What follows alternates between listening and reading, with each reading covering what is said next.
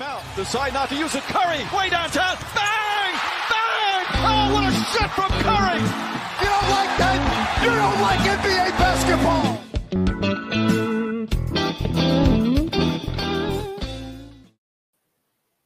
Merhaba sevgili Piken izleyicileri ve dinleyicileri. 148. bölümümüze hoş geldiniz. Derbi gününde de olsa Piken e, basketbol konuşmayı bırakmıyor. E, bugün aslında birazcık Cem'den Cem'den aslında derbi yorumlarını isteyeceğim birazcık. Çünkü e, merak ediyorum Cem ne düşünüyorsun? Özellikle Crespo'nun kim olduğu hakkında bir fikrin var mıydı bu maçtan önce? e, yoksa hani şey mi? Vardı abi biz biz büyük Fenerliyiz ya. Ben e, kaçırmıyorum e, maçları ama itiraf ediyorum yani Crespo'yu aldığında dedi Sosa çıkınca dedim çok bu değişiklik yaramaz niye böyle bir şey yaptı e, diye bir atarlandım kendi kendime. Hiç böyle bir şey beklemiyordum yani. Ama iyi maçtı ya. Yani bu klasik son derbi sonu kavgalarını falan hakem hakem konuşulacak ama e, inşallah hani insanlar hakem dışında kavgalar dışında e, maça da e, futbola da odaklanır yani. Çünkü güzel bir maç oldu bence. E, yani aslında Galatasaray'ın kazanması gerekiyordu e, denebilecek bir maçtı yani. E, çok kaçırdılar.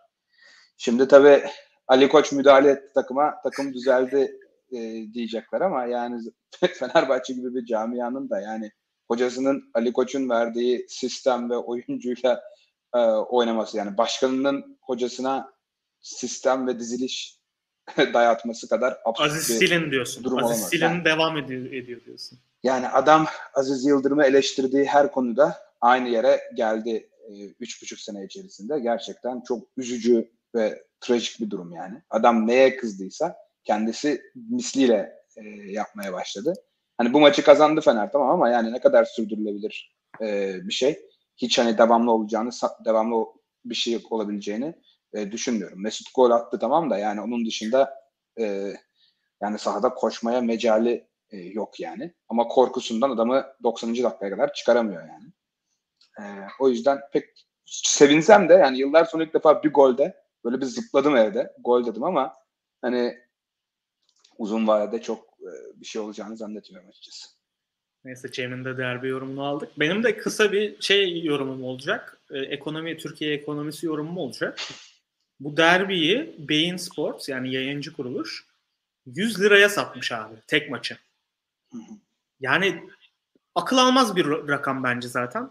Ee, bilmiyorum yani kim bu parayı verip bu maçı izler. Normalde de bu maç şey olur abi yani herkes bilir.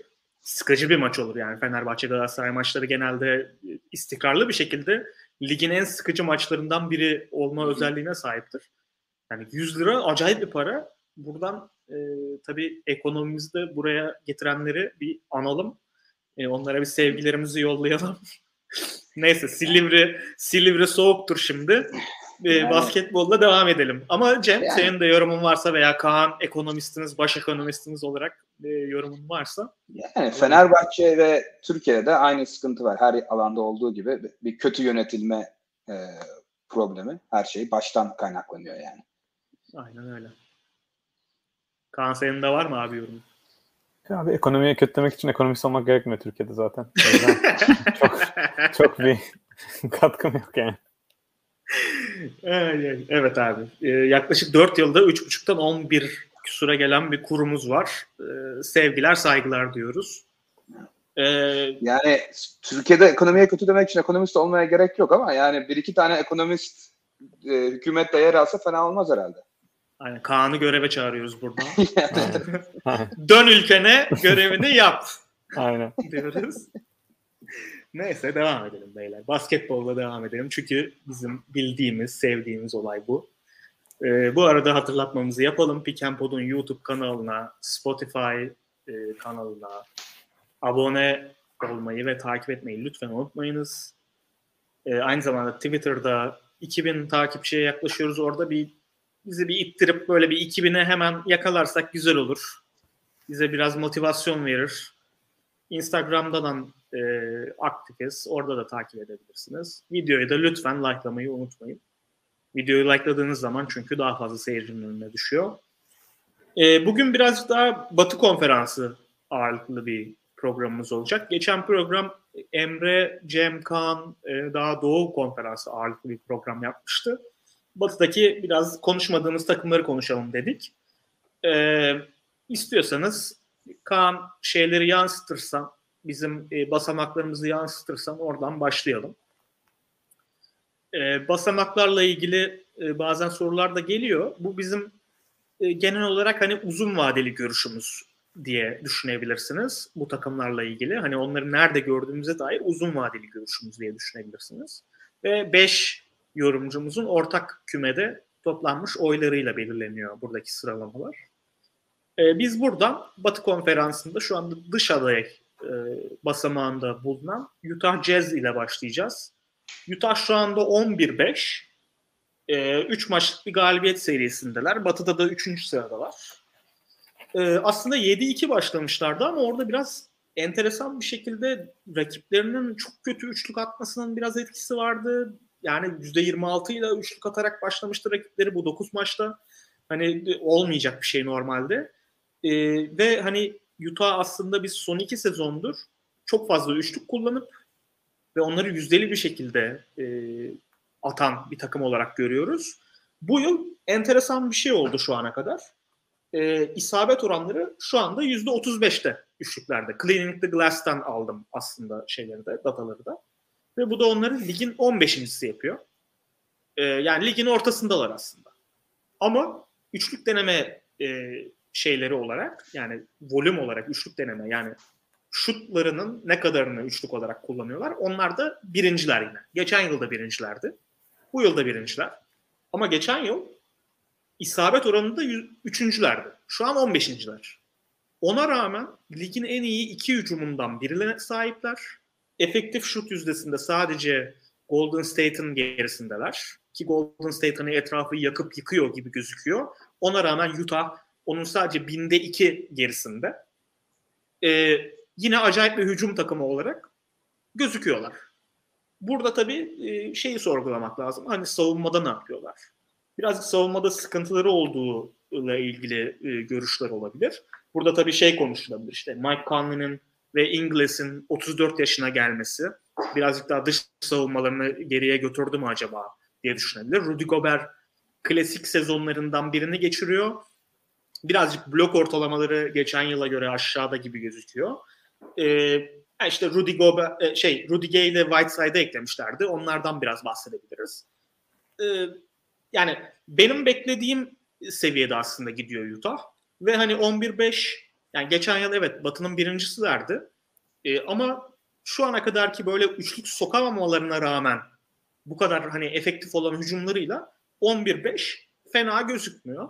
Ee, sizin yorumlarınızı merak ediyorum. Kaan senle başlayalım abi. Evet bence e, yani gayet güzel bir noktada noktalara değindim. Benim de hani onları düşünüyordum.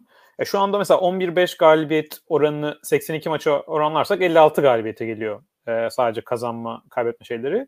E, skor farklarına da bakarsak Jazz'in e, 100 pozisyon başına 11.3 e, fark atıyorlar karşı takımlara. E, o da aslında daha 65-66 galibiyet temposunda skor farkları. Yani e, hani ga- galibiyet sayısı 56 civarı, skor farkı 66 civarı. Hani Jazz'ın genel performansı e, sezon başından beri yine bence 60 galibiyete yakın e, düşünebiliriz şu ana kadar. E, o açıdan hani benim de beklentim e, içerisinde. E, burada şey önemli bence senin söylediğin. Yani takım çok kötü e, şut olarak başladı. Özellikle Jordan Clarkson mesela e, felaket başladı e, sezonun üçlükten. E, Donovan Mitchell dribbling üstü, üçlük yüzdesi geçen sezon çıktığı seviyeden biraz daha geride başladı ama biraz onu yavaş yavaş yükseltmeye başlıyor. Mike Conley mesela bu sezon biraz daha biraz daha korunuyor gibi bence Mike Conley. Zaten maç başına 28 dakika falan oynuyor şu anda. Hep ufak tefek sakatlıklar oluyor ama bence e, Jazz'ın yani bilmiyorum tamam ama belki yaptıkları çıkarımlardan biri de e, Mike Conley'i normal sezonu çok yıpratmama, e, playoff'lara biraz daha sağlıklı gitmesini sağlama e, makul olabilir bence. 28 dakika oynamasında orada da bir e, faktördür diye e, düşünüyorum. E, bütün bunları hani bu hem şut performansını hem biraz daha sezona Conley'nin daha e, düşük bir teste girmesiyle bence büyük bir e, sıkıntı yok. E, özellikle e, üçlük yüzdelerini de takım olarak son birkaç maçta biraz daha toparladıklarını da gördük. Bence daha hani e, yüzde belki 40'ı geçemezler bu sezonu. Çok yüksek bir e, sınır. Ama yüzde 40'a yaklaşacaklardır ve bence sezon sonunda hani ligin en iyi hücumu e, Jazz olur gibi geliyor. Burada mesela e, son 2-3 maçta Rudy Gay'in dönüşü de e, dön, e, ve dönüşüyle kadroya hem biraz daha derinlik hem e, ister 4 numara ister kısa 5 e, biraz daha 5'leri e, açabilmesi e, o da önemli olacak e, Rudy'nin sağlıklı kalması en azından e, normal sezon içinde. O yüzden benim de hani Jazz e, genel olarak e, beklediğim gibi. E, Rudy Gobert tarafında bence bireysel olarak savunma performansı benim izlediğim maçlarda e, geçen sezona çok yakındı. Yani çok dominant olduğu yine savunmada özellikle sezonun başında e, maçlar vardı. Orada biraz rakamsal olarak bakarsak şey durum da var. Rudy Gobert sahadayken rakipler e, daha yüksek yüzdeyle üçlük atıyor kenarda olduğu e, zamana göre. Orada biraz şans faktörü var. Çünkü yani Rudy Gobert ve Hasan White sah- sah- sahadayken karşı takımın üçlük yüzdesi oyuncuların bireysel performansından biraz e, farklı bir durum. E, o yüzden hani, e, Rudy Gobert'in sahadayken Jazz savunma seviyesi o rakiplerin üçlük yüzdesi biraz da normalleştikçe daha da iyileşecektir, iyileşecektir bence. Ama zaten savunmada çok bir sıkıntı yok. Şu anda ligin en iyi 7. savunma e, seviyesindeler. E, beklediğim şekilde gidiyor. E, Donovan e, Mitchell'ın da hani geçen sezon çıktığı All-Star rahat All-Star hani All-Star Plus oyuncu seviyesine e, gelme gelişimi bence e, devamda ediyor. Yani onu da genel olarak biraz fazla zor şut kullanıyor. E, şut seçimi daha iyileştirebilir. Ama dribbling üstü e, üçlük silahı bence e, çok ciddi bir seviyeye geldi ve o seviyede devam ediyor. Cem sana sözü vermeden önce şey e, orada şey Mitchell'ın yüzdelerini birazcık vereyim. Yani mesela Mitchell üçlük e, deneme sayısını arttırdı ama %39'dan 32.5'a indi. Birazcık da herhalde Kaan senin dediğin gibi hani doğru şutu seçme konusunda biraz sıkıntı yaşıyor.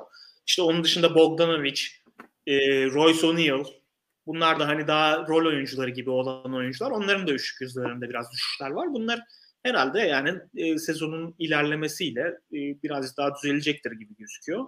Ben de senin şey görüşüne katılıyorum. Yani ligin en iyi hücum takımı olarak kaparlar gibi bence de gözüküyor. Çünkü takip ettikleri takım Golden State. Golden State'te de hani acayip bir durum yaşanıyor şu anda. Curry'nin böyle yanardağ patlaması yaşanıyor. Ee, belki işte yani büyük ihtimalle o çok devam etmeyecektir. Yani o seviyede devam etmeyecektir diye düşünüyorum. Ee, Cem senin Utah'la ilgili yorumlarını alalım. 11-5'lik başlangıç ee, ve hani işte 5 maçın 4'ünü kaybetmişlerdi. Sonra 3 maç üstte kazandılar. Ee, şimdi biraz daha e, nasıl bir yönde görüyorsun Utah? O şekilde devam edelim. Tabii ya siz zaten genel olarak çok güzel özetlediniz. Ee, yani Utah aslında konuşması biraz e, sıkıcı bir takım.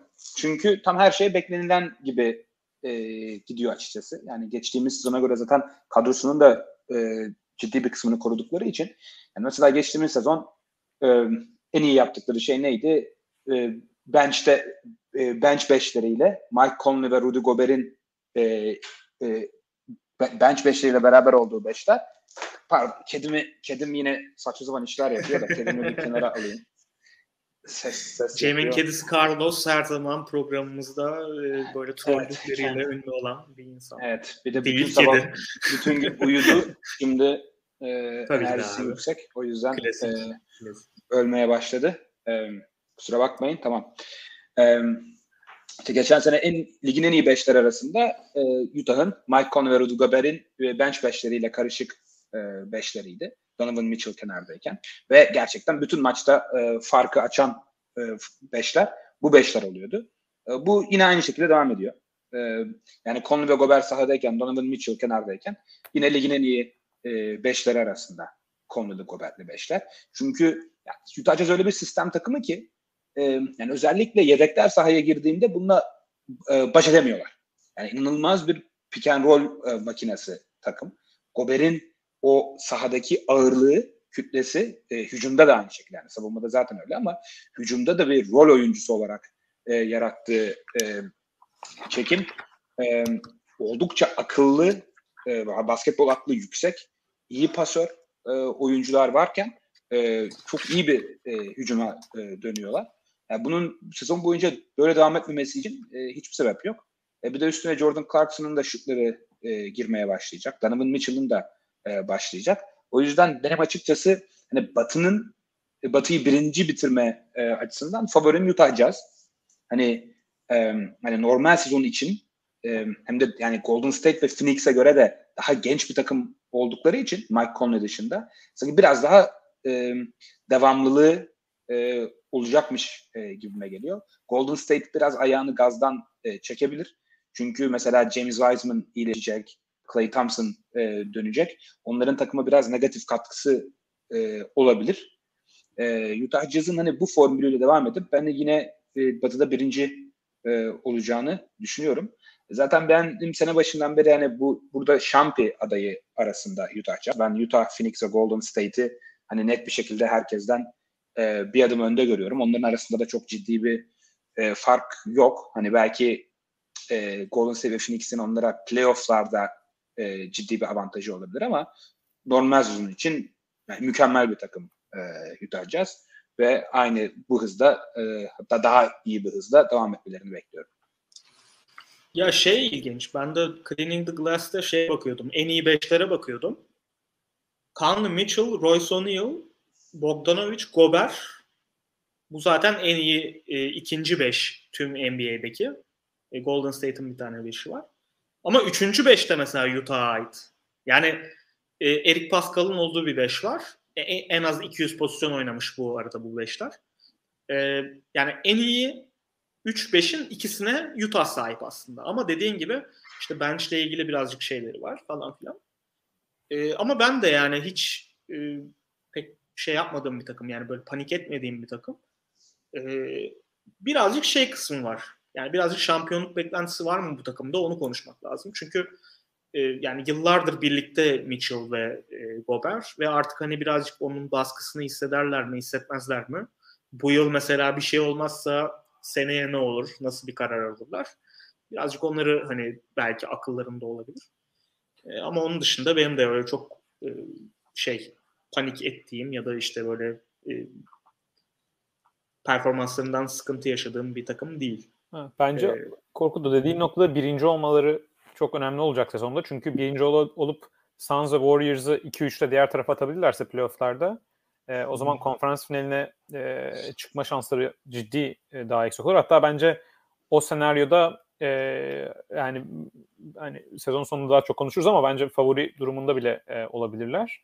E, çünkü ev sahibi avantajı da çok önemli bir takım e, Utah Jazz. Hem Utah'ın hem çok iyi bir taraftar olması hem şehrin daha rakım olarak yüksek olması.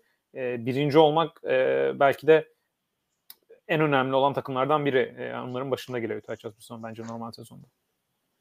Ya Utah geçen sezonda aynı fırsatı kaçırdı bence. Ben biraz ona üzülüyorum Utah açısından. Yani şeyi Clippers'ı öyle kavaysız yakalamışken eleselerdi çok ciddi şansları olacaktı. Hani e, e, öyle bir şeyleri de var. Bir o açı da var. Ha. E, bu ha, yıl işte, göreceğiz bakalım. Ha.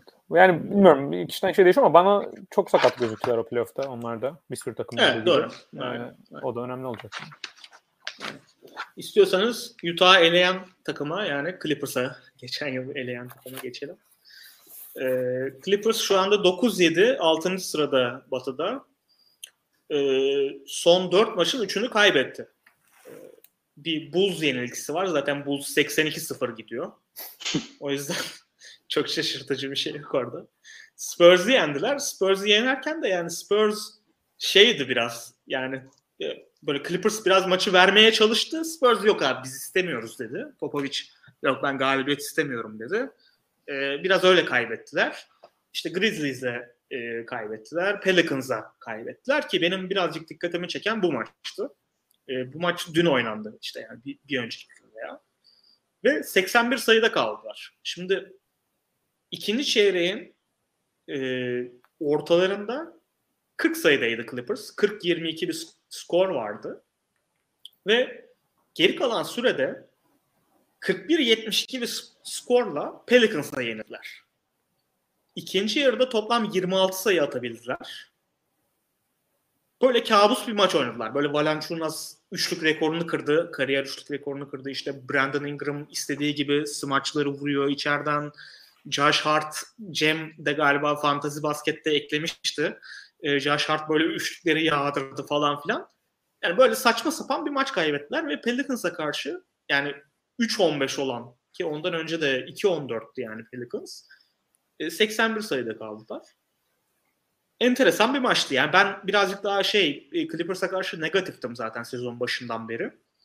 Ee, o yüzden bu maç böyle biraz daha beni şey yaptı böyle hani e, haklısın, haklısın sen falan gibi.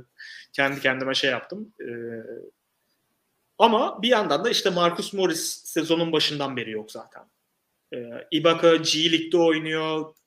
Şey diyor işte Kevin Durant değilim ben tabii ki de G League'de oynayacağım falan gibi böyle açıklamalar yapıyor. İşte Batum Aşil'le ilgili sıkıntılar yaşıyor. İki maçtır yoktu. Terrence Mann yoktu bir süre. Ee, bu durumda ne oluyor abi? Brandon Boston ve Amir Coffey gibi oyuncuları falan oynatıyorsun. Ee, işte bir yandan da Reggie Jackson ve Eric Bledsoe'dan e, birazcık böyle hani fazladan katkı almaya çalışıyorsun.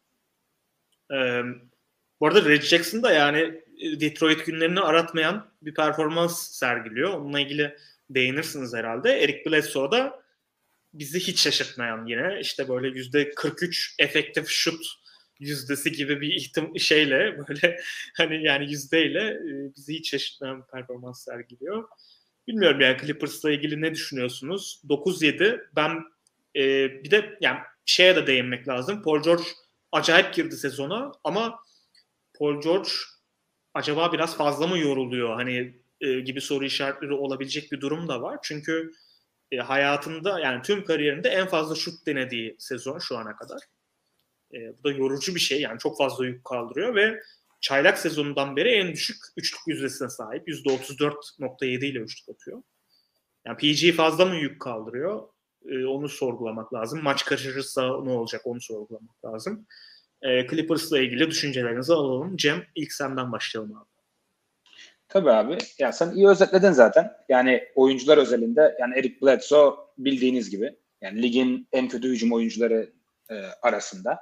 Yani top kullanma e, oranı ve verimliliğini e, düşündüğümüzde. E, yani Reggie Jackson aslında bence e, ya çok kötü oynamıyor Jackson ama yani biraz kaldırabileceğinden çok fazla yük e, binmiş durumda e, Reggie Jackson'ın sırtına. E, yani çünkü Clippers ne kadar iyi rol oyuncuları olursa olsun benim beğendiğim bir takım ama kendi şutunu yaratabilecek e, oyuncu konusunda e, çok eksik bir takım. Yani Paul George dışında e, bu yük tamamen Reggie Jackson'a e, binmiş durumda. Tabii bu da verimliliğini e, çok kötü yönde etkiledi. Ama ben yine de hani maç kapatıcı e, olarak e, ben hala yerinin çok önemli olduğunu düşünüyorum Reggie Jackson'ın. Biraz hani çok zor şutları kullanması gerekiyor e, çoğu zaman. E, ama bu takım için çok değerli bir parça. E, hani e, biraz Terence Mann beklenenin çok e, üzerine çıkamadı. Hani Nikola Batum gayet iyi katkı veriyor ama mesela Marcus Morris'in e, sakatlığından bahsettin. Hani hiç katkı alamadılar bu sene. Eğer Marcus Morris hani e, böyle devam edecekse yani sahada yer alamayacaksa e, Ibaka da bir türlü dönemedi. E, çok dediğin gibi çok kısıtlı bir takım ve dar bir takıma e, dönüştü e, Clippers birden. Buna rağmen ben oldukça iyi bir performans gösterdiklerini düşünüyorum. Pelicans maçını izlemedim. Dediğin gibi yani kabus gibi bir e, maçmış ama hani Clippers şu kadrosuyla şu an ligde e, ligin en iyi ikinci savunması seviyesinde ve bu e, çok acayip bir e, istatistik. Yani artık 16-17 maç oynadı bütün takımlar. Hani çok e, hala nispeten e, ufak bir örnekleme ama o kadar da ufak değil. Yani 17 maç sonunda e, ligin ikincisi olmak savunmada gerçekten çok etkileyici ve burada Tylu'ya e, bir ayrı parantez açmak gerekiyor diye düşünüyorum. E, tek sıkıntı hücumları gerçekten hani beklenilen seviyeden de daha e, düşükler. Şu an lig 22.siler e, hücum verimliliğinde. E, bu da normal. Yani Paul George ne kadar çok çok iyi bir sezon geçiriyor olursa olsun yani Paul George sizin sizi tek başına e, ligde ortalama üstü hücuma çıkarabilecek bir oyuncu değil maalesef. Yani ki çok iyi oynuyor. E, çok iyi bir liderlik gösteriyor.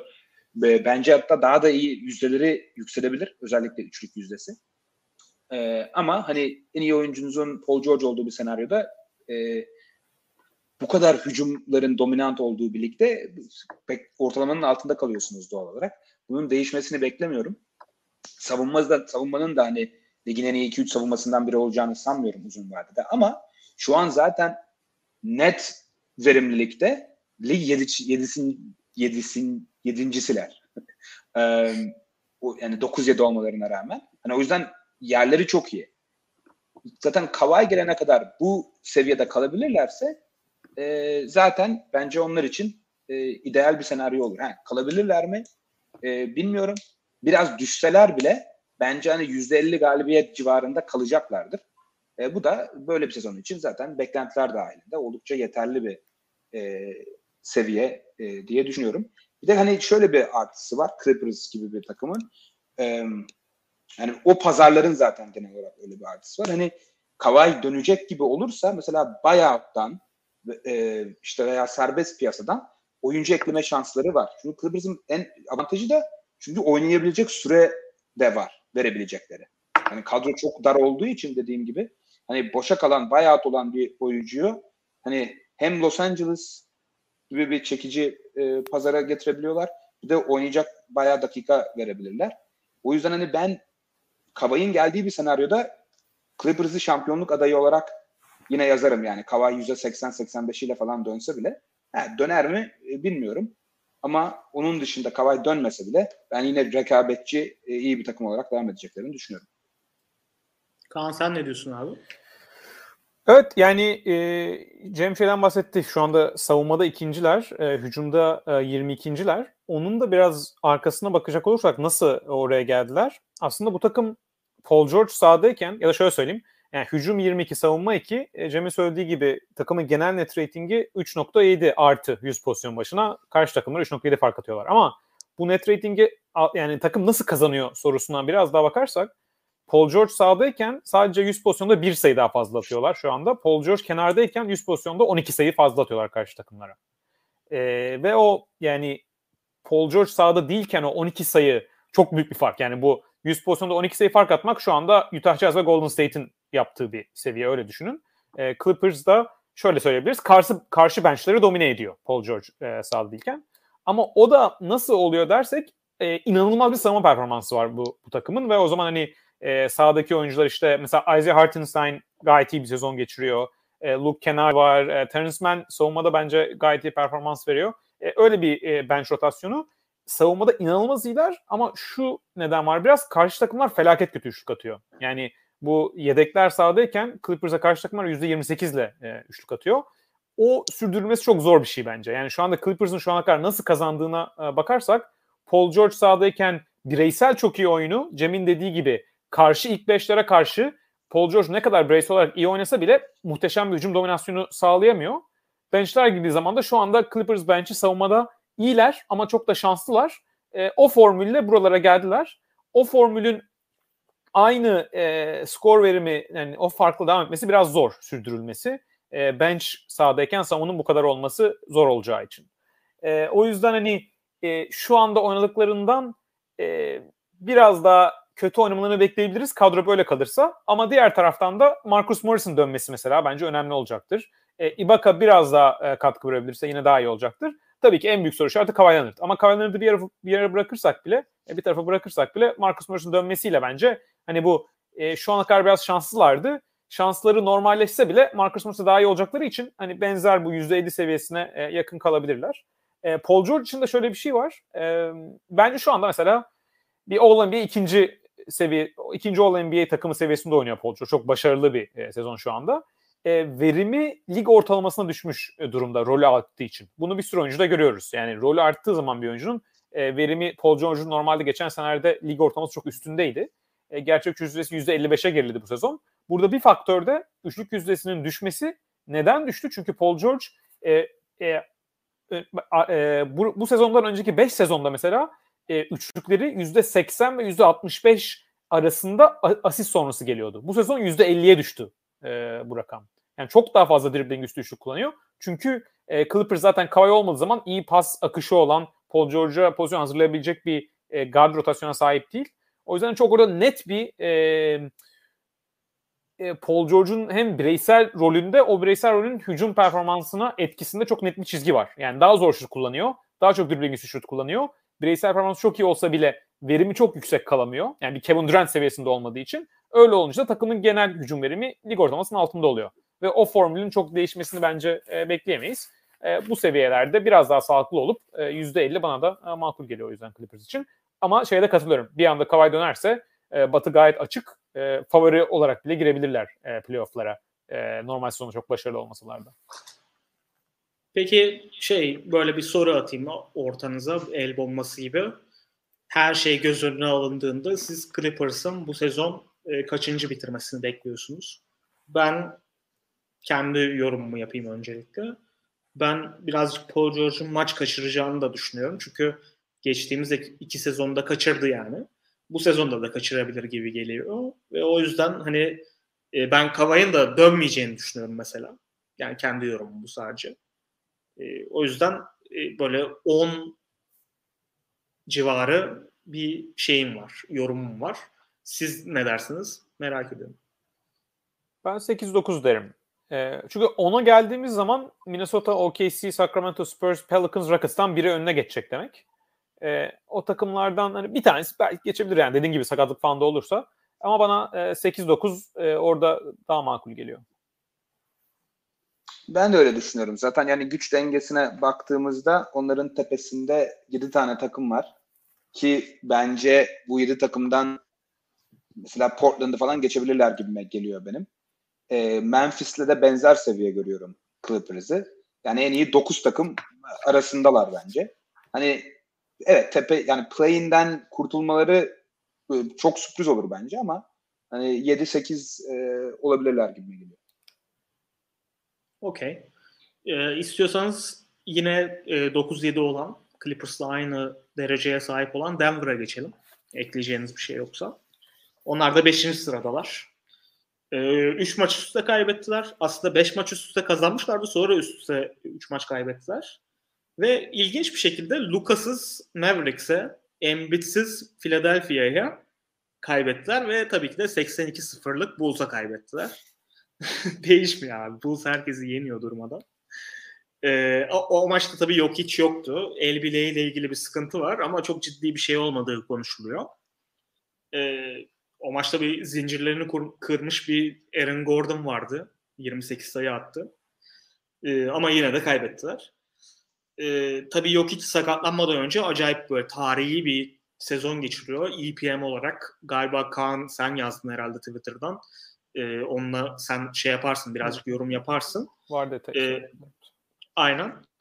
Ee, böyle yüzde 41 ile üçlük atıyor. Kariyerinin en yüksek üçlük yüzdesi. Efektif yüz, şut yüzdesi yüzde 64. 13.6 rebound alıyor. Ben yani Jokic ile ilgili en şaşırtıcı şeylerden biri mesela. Çünkü yani Jokic genelde 10 rebound çevresinde gezen bir uzundur. 13.6 reboundu var. Ee, yani Denver şu anki durumuyla bu sakatlıklarla Michael Porter Jr. oynadığı sürede de e, çok kötüydü. Yani %20'lerle falan şut atıyordu. Jamal Murray zaten yok. E, şu anki durumuyla 9-7'si gayet makul geliyor bana. Gayet iyi bir yerdeler. Sonraki 4 maçları birazcık zor. Suns, Blazers, Bucks ve Heat ile oynayacaklar. Ama genel olarak bakıldığında şu ana kadarki sezon tablosu gayet iyi gözüküyor. İstersen Kaan sen yok için o acayip e, tarihi böyle e, sezon performansıyla başlardı. Tabii. E, yani biraz bahsettin. Jokic şu anda e, 26 sayı 14 rebound 6 asist. Hani maç başı rakamlarına bakarsak. Burada en çarpıcı olan da e, bu rakamları %67 gerçek şut yüzdesiyle yapıyor. Ve şunu unutmamak lazım. Gerçek şut yüzdesi hani e, oyuncunun şut denemesi başına verimini gösteriyor. Şu anda lig ortalaması %55'e gerilemiş durumda bu sezon. Daha hücumda daha sıkışık başlandığı için. Yani 12 puan üstünde lig ortalamasının inanılmaz bir performans. ee, acayip bir şey yani ve bunu e, çok acayip sınırlı bir hücum e, oyuncuları kadrosu varken yapıyor etrafında. Yani, Austin Rivers'ı beğenmiyor musun? çok beğeniyorum. Ama G League için çok beğeniyorum Austin Rivers'ı.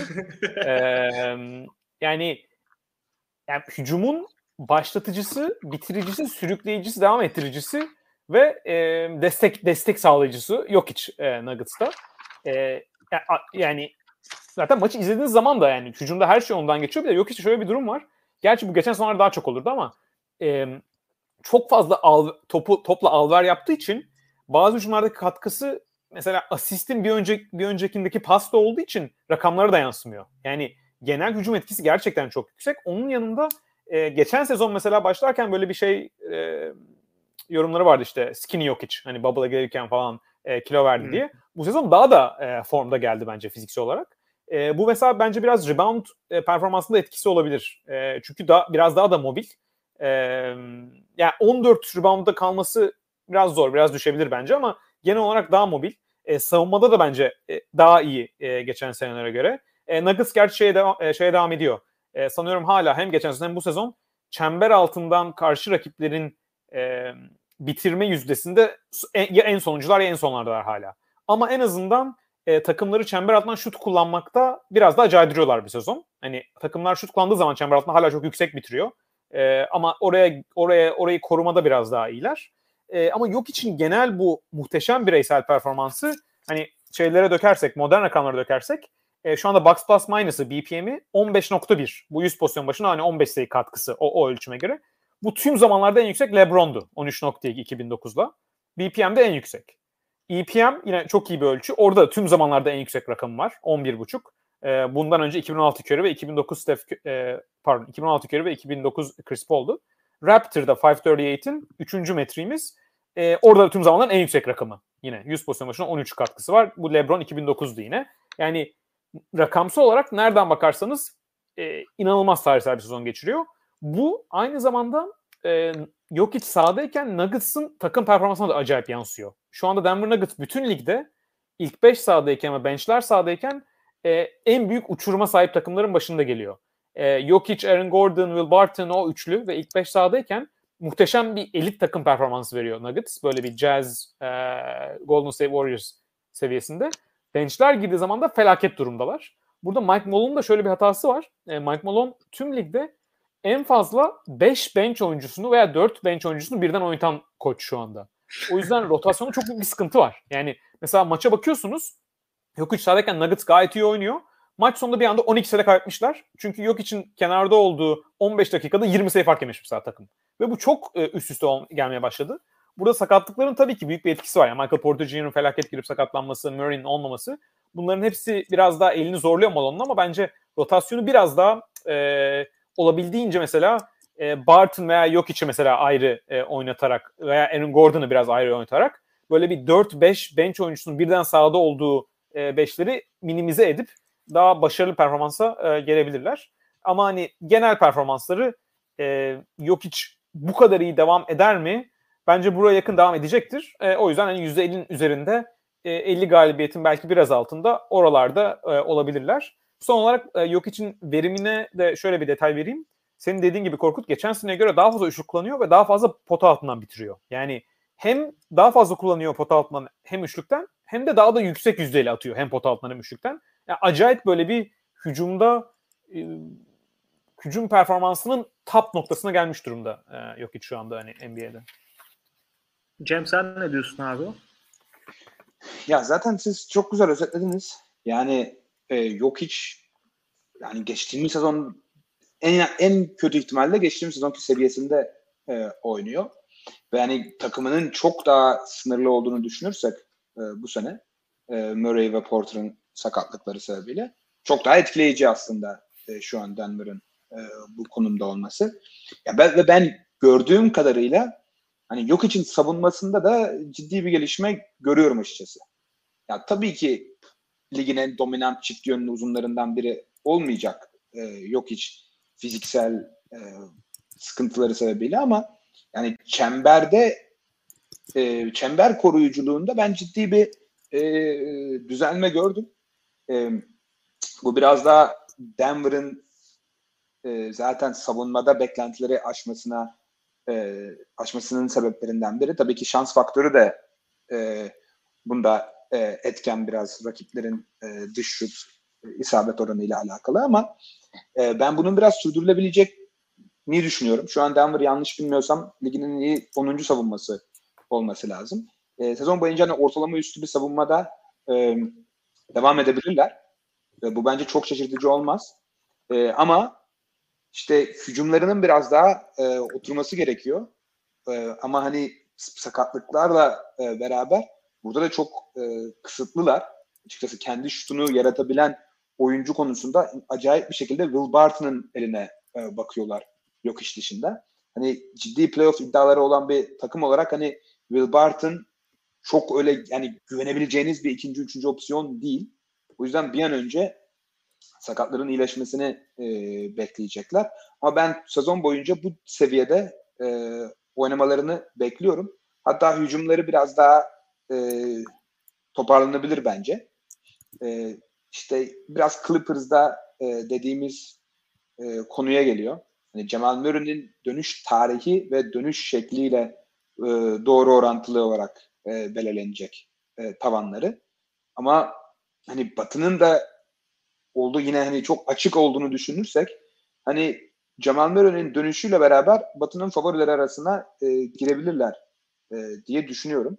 Ama Denver hakkında net bir karara varmak için, kanıya varmak için e, biraz e, ilkbaharı beklememiz gerekecek e, gibi düşünüyorum açıkçası.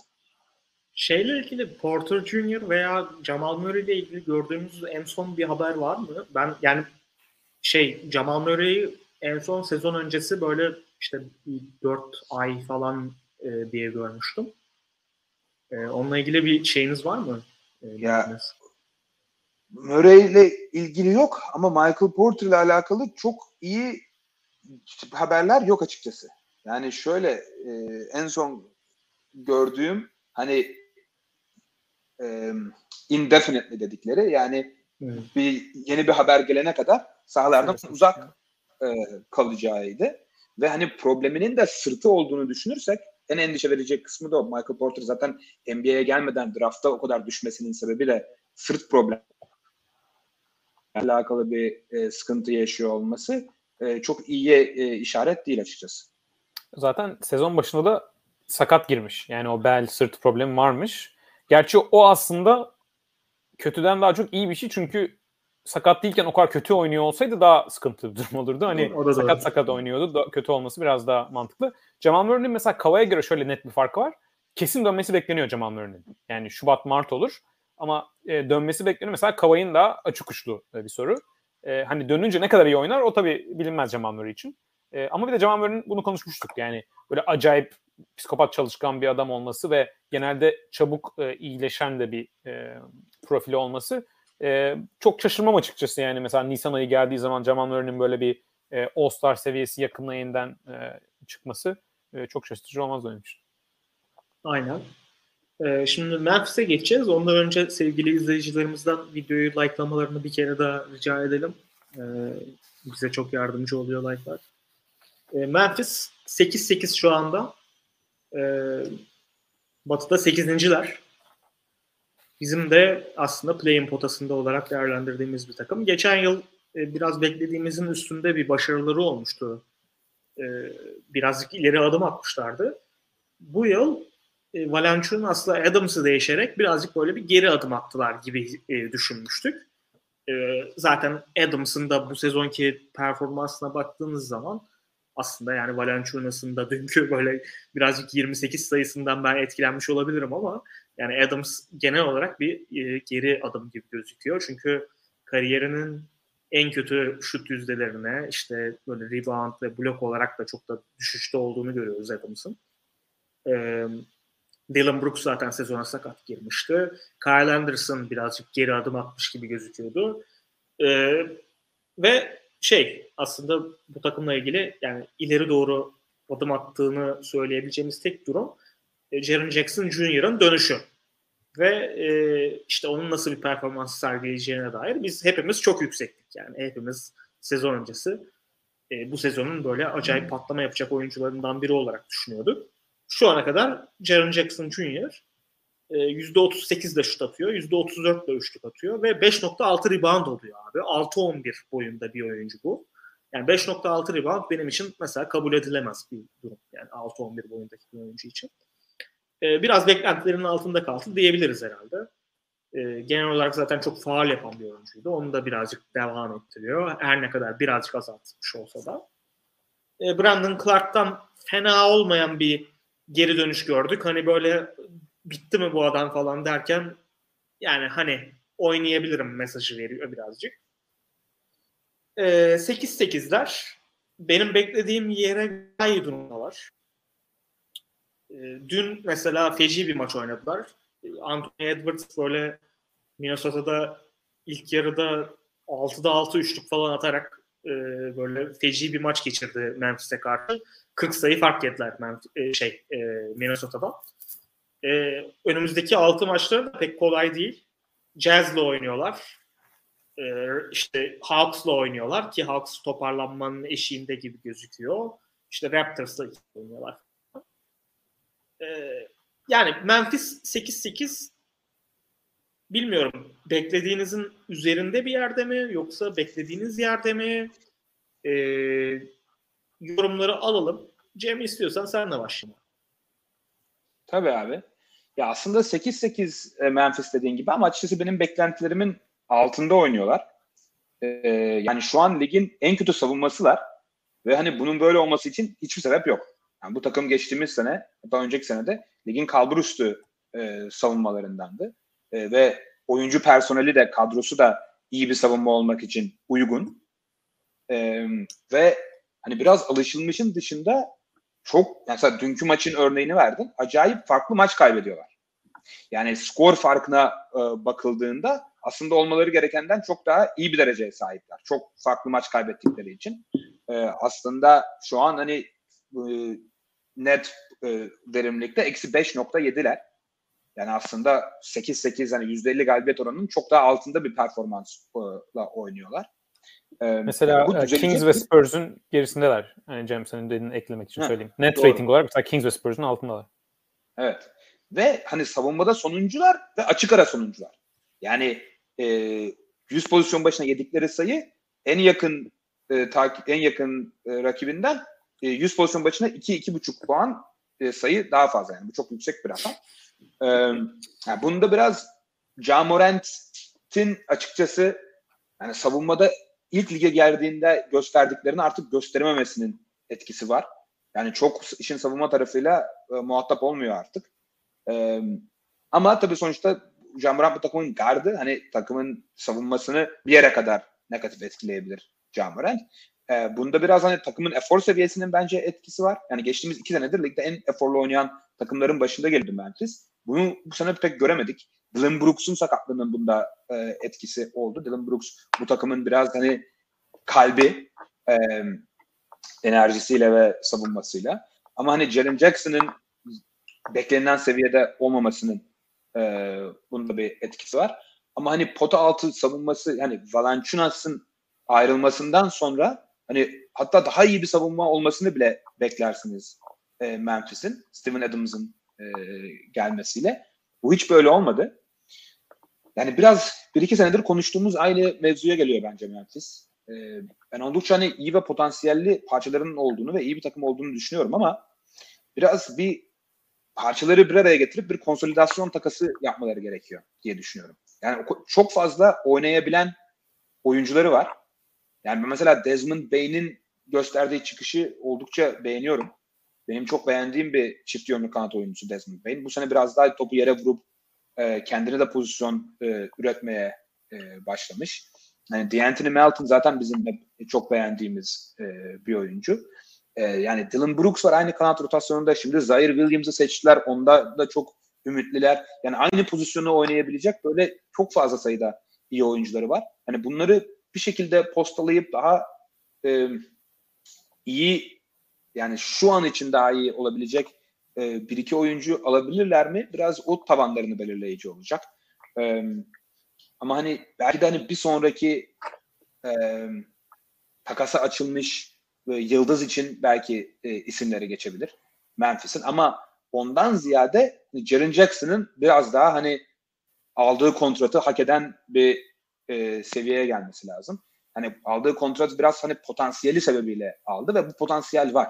Yani Jaren Jackson müthiş bir hücumcu uzun.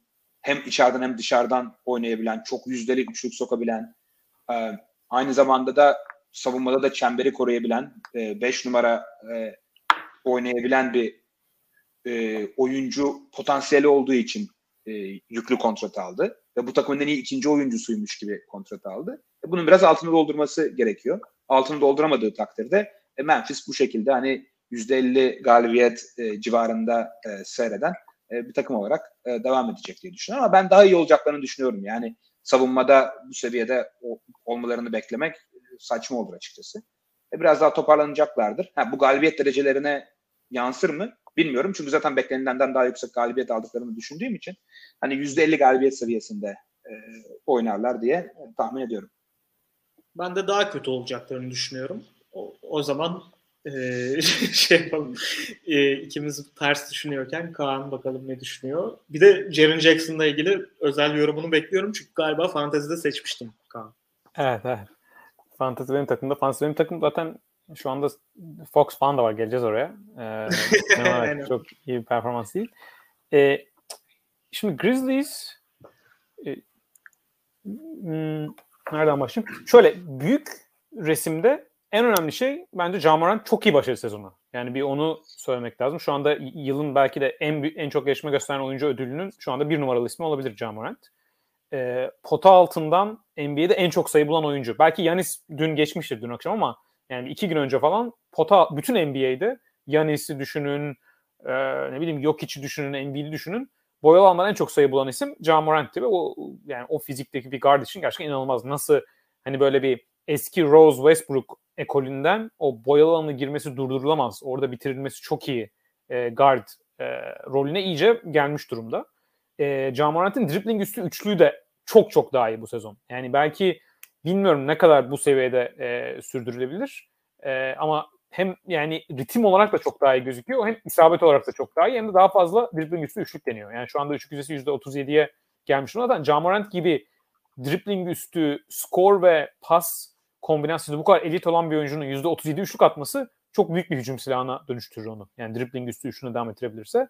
E, faal çizgisinden de mesela geçen sezon biraz daha düşmüştü. Bu sezon yine %80'e yaklaştı.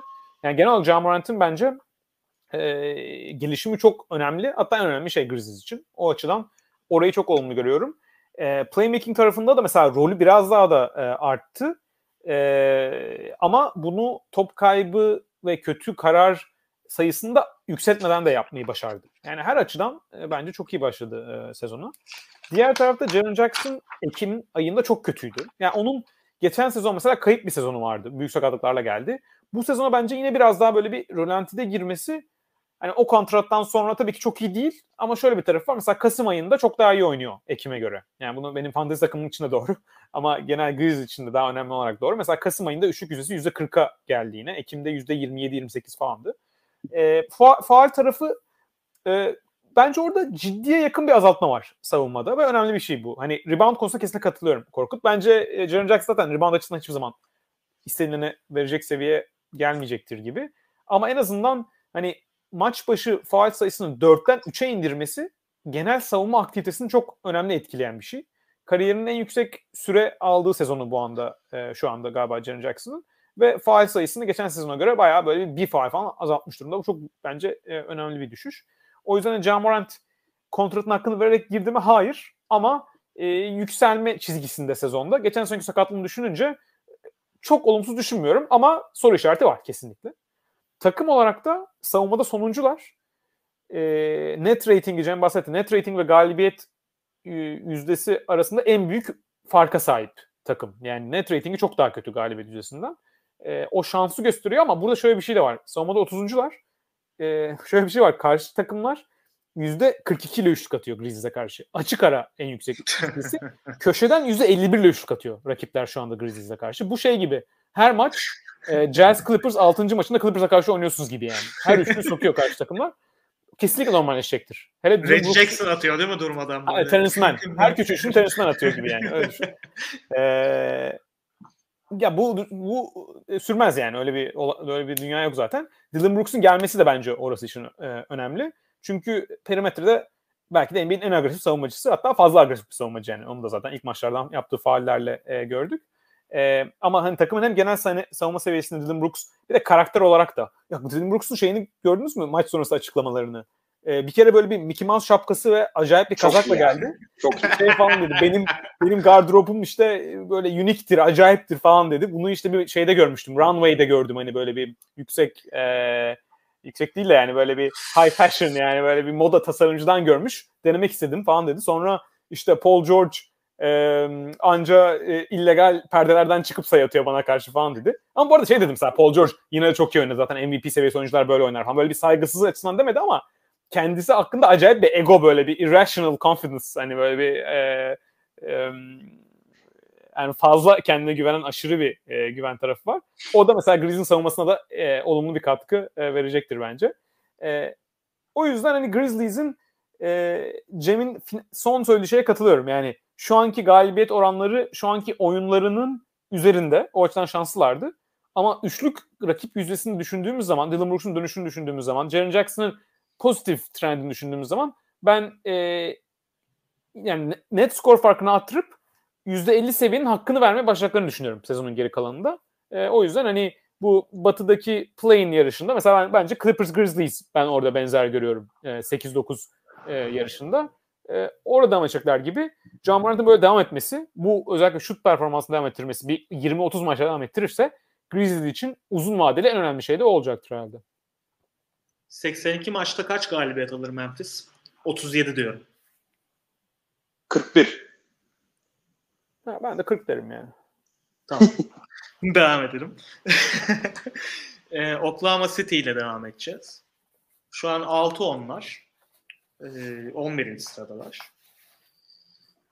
Cleaning the Glass'e göre eksi 8.1 e, point differential yani sayı farkı ile oynuyorlar. Buna rağmen yani ve NBA'deki en kötü 26. takım yani bu bu açıdan bakıldığında. Buna rağmen 6-10'lar ve Lakers'ın sadece bir buçuk maç gerisindeler. Bu koskoca Lakers'ın. İki kere de yendiler.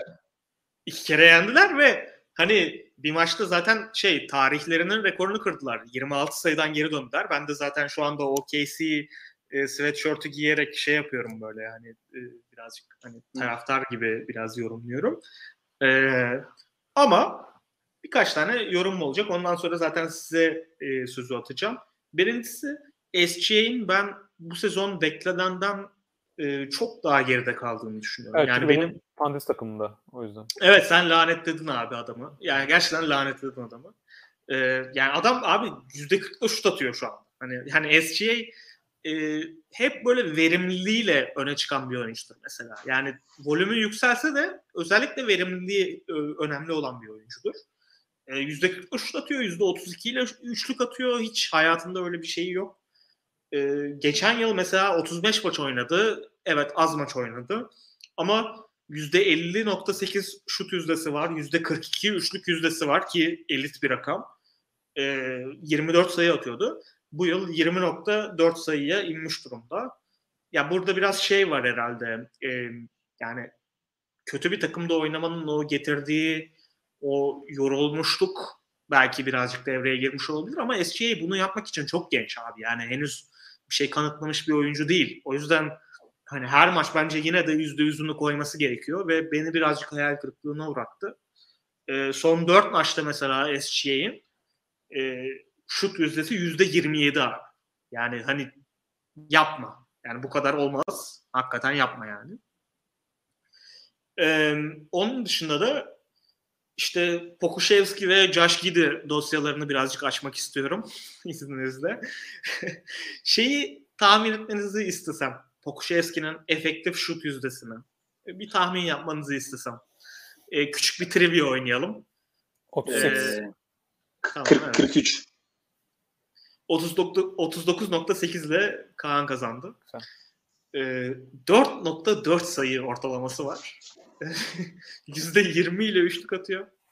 Kabus gibi bir sezon. Josh Giddy de e, %27.8 ile üçlük atıyor ve e, %43 efektif şut yüzdesi var. Yani bunlar şey gibi yani gerçekten böyle yani ligin en kötü şut yani efektif şut yüzdelerini böyle hani toplamışsın aynı takıma koymuşsun gibi bir durum var. Hadi Josh Giddy birazcık böyle Michael Carter Williams'ın e, şeyine benziyor. E, nedir adı? Çaylak sezonuna benziyor. 10 7 6 falan yani 10 sayı 7 rebound 6 asist falan gibi böyle ortalamaları var. Ama yani Poku'nun hiçbir Poku Pokuševski'nin hiçbir savunulacak yönü yok. E, OKC de işte bu şekilde 6-10'a geldi. Nasıl 6-10 olduğu cidden belirsiz. Lakers'ı iki kere yenmeleriyle herhalde açıklanabilecek bir durum. Ee, siz ne düşünüyorsunuz? İlk önce istiyorsan Cem senden başlayalım. Abi yani sen zaten Pokuševski ve Gidi özelinde e, zaten e, şut ve verimsizlik durumundan bahsettin. Yani şey Gillis Alexander'ın da aynı problemi olduğundan bahsettin. Bu Oklahoma City için e, geçerli bir durum genel olarak. Yani Oklahoma City zaten sezona başlarken ligin açık ara en kötü hücum kadrosuna sahip takımıydı belki de. Yani şey Gillis Alexander dışında hani pozitif bir hücum oyuncuları yok zaten. E, yani ondan sonra gelen en iyi oyuncuları hani Dort ve Derek Favor zaten savunmalarıyla daha çok e, öne çıkan e, oyuncular. Yani onun dışında sen Gili ve Pokuševski'den bahsettin. Hani e, Darius Bazley %37 ile sağ içi isabeti buluyor. Kendrick Bazley'i unuttum. %30... Pardon. Çok ha. çok pardon. Bazley'i unuttum. Aynen. yani Bazley 37 ile Kendrick Williams %39 ile atıyor. İkisi de %20'lerde üçlük atıyor. Um, Mükemmel bir yorum olduğu için almak zorunda kaldım. Abdullah Ünal'dan. Gidi çok yakışıklı değil mi? Ee, yani fena değil. Mükemmel. Eli yüzü düzgün. Eli yüzü düzgün mükemmel bir yorum abi hakikaten. ee, şöyle e, yani ben Gildas Alexander evet verimsiz oynuyor ama ben açıkçası gösterdiklerini beğeniyorum. Hani e, şu açıdan yani spacing'in acayip problemli olduğu ve hücum potansiyelinin acayip sınırlı olduğu bir takımda bence gösterdikleri şu açıdan değerli. Başka bir senaryoda, başka bir takımla bence en iyi birinci opsiyon olabil e, takımının birinci opsiyonu olabileceğini gösteriyor bence. E, yani ben onun e, sinyallerini aldım.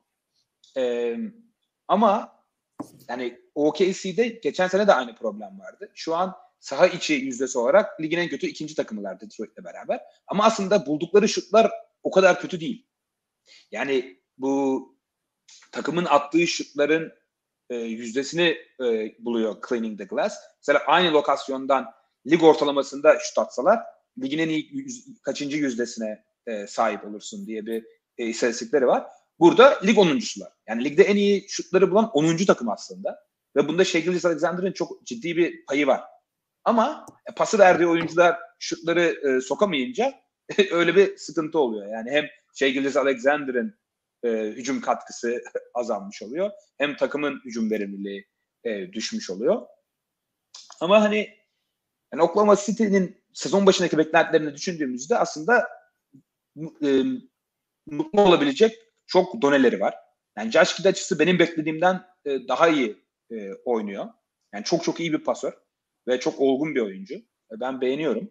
Ve biraz daha hani skorerlik açısından da portföyü benim tahminimden daha geniş e, gözüküyor açıkçası. Hani orta mesafeye gidip şutunu e, bulabiliyor.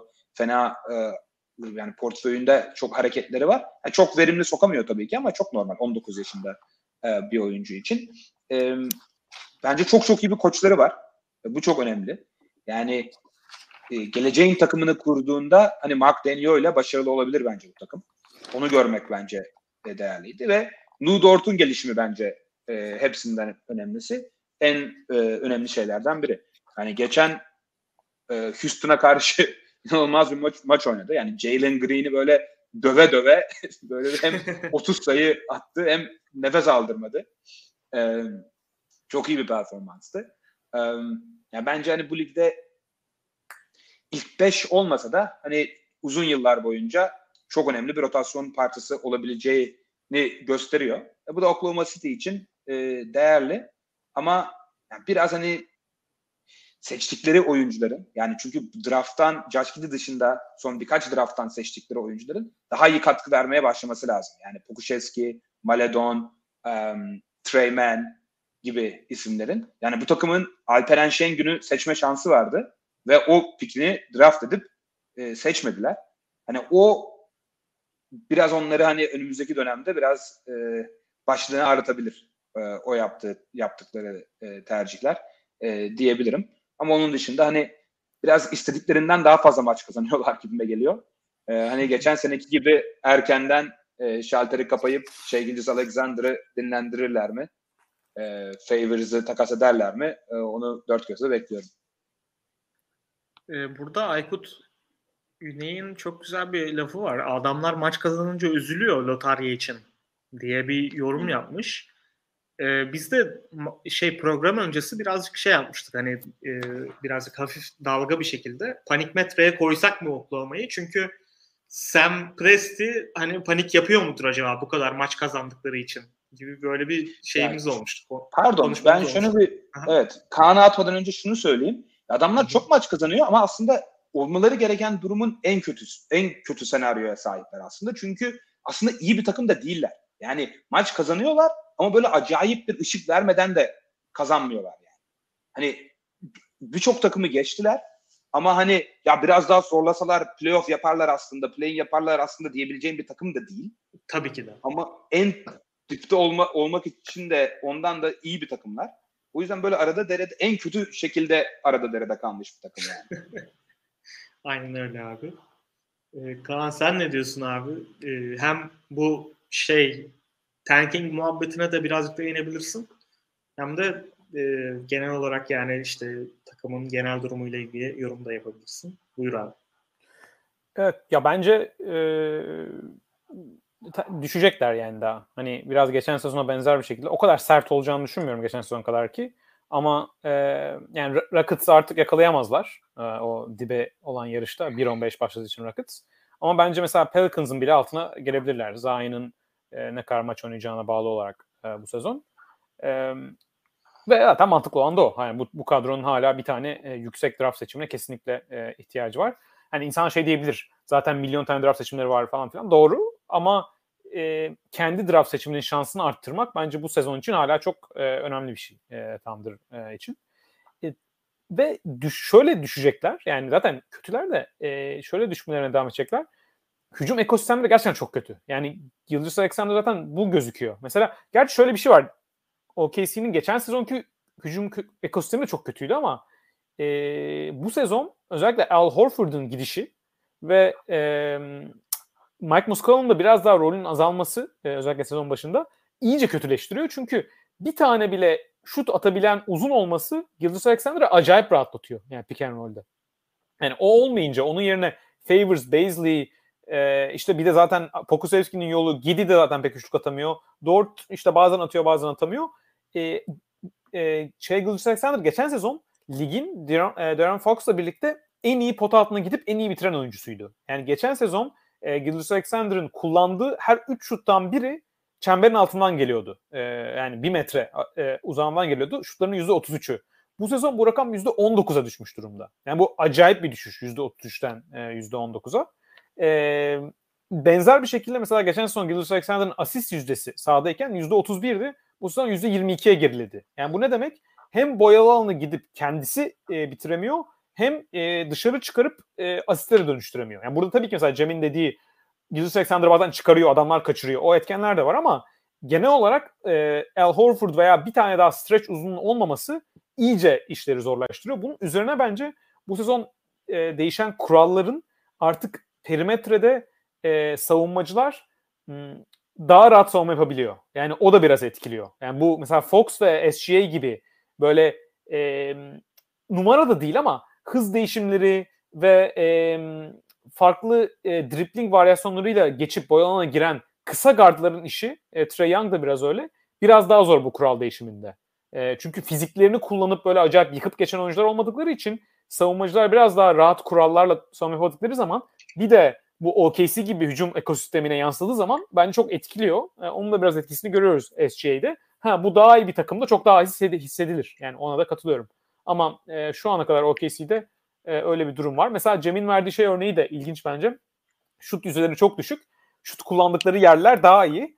Normal bir takımda bence o çok aslında olumlu bir şey. Çünkü ne dersiniz? İleri gittiğimiz zaman bu daha iyileşecek.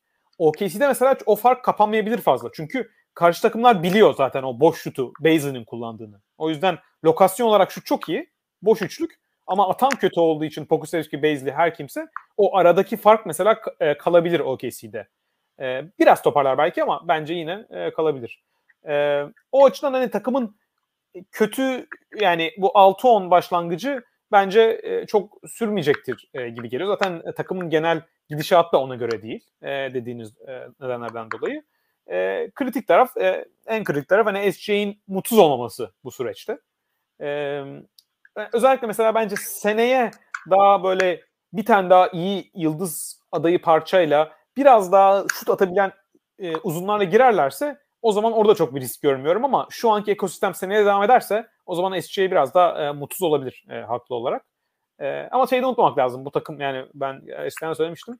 iki sezon önce playoff'taydı. Hani böyle bir hala böyle bir acayip yani Sacramento Kings konuşacağız. 15 sene playoff'a giremediler. Yani hani o yüzden acayip kötü de bir e, durum yok. Ama e, bence bu kadar kötü kalıp biraz daha SGA'nin işini rahatlatmak. Mesela Muskala'yı oynatmak bile buraya e, gayet iyi bir çözüm. Yani maç kazandırır mı? Hayır. Ama SGA biraz daha rahat eder. Mesela şu anda Muskala sahadayken Thunder 100 pozisyon başına 11 sayı daha fazla atıyor. Acayip daha hücum ederek. Çünkü yani en azından bir yer çekim var e, üçlük çizgisinde. E, böyle küçük şeyler ama takımın genel gidişatı bence aşağı doğru olacaktır. Yani istedikleri şekilde. Evet. Yani şey bu arada yanlış hatırlıyorsam düzeltin. Galiba geçen yılda 10-12 başlamışlardı diye hatırlıyorum. Olabilir öyle. Yani. Öyle bir şeydi. O yüzden hani bu, bu yılın başlangıcını da çok abartmamak lazım. 6-10. Ee, yani ben büyük ihtimalle düşeceklerdir ve yani 7-19 olabilirler mesela. Ee, aynen öyle. Aynen yani öyle. Şaşırmam. 7 7 35 bile olabilirler abi. ben çok şaşırmam yani. Hani öyle söyleyeyim. Ee, istiyorsanız yalan makinesine geçelim. Ee, bu hafta sadece tek bir takımımız var yalan makinesinde. O da Miami Heat.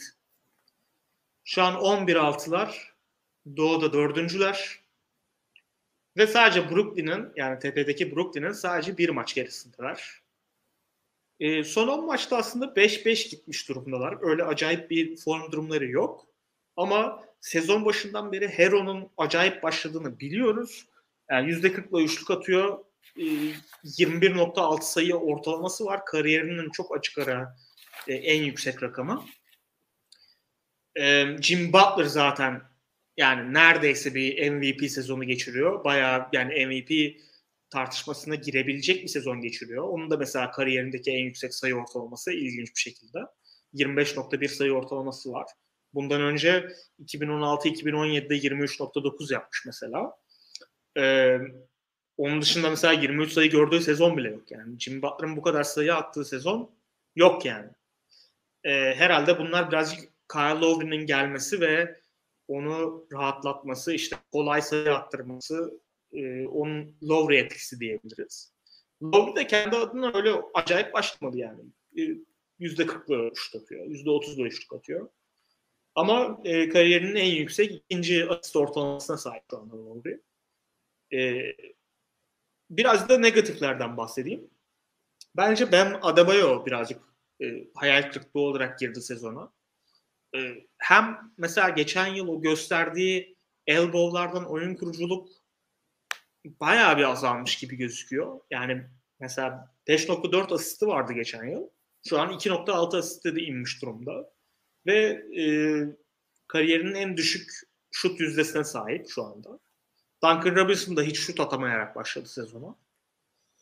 E, yani Miami ile ilgili bir sürü böyle şey var.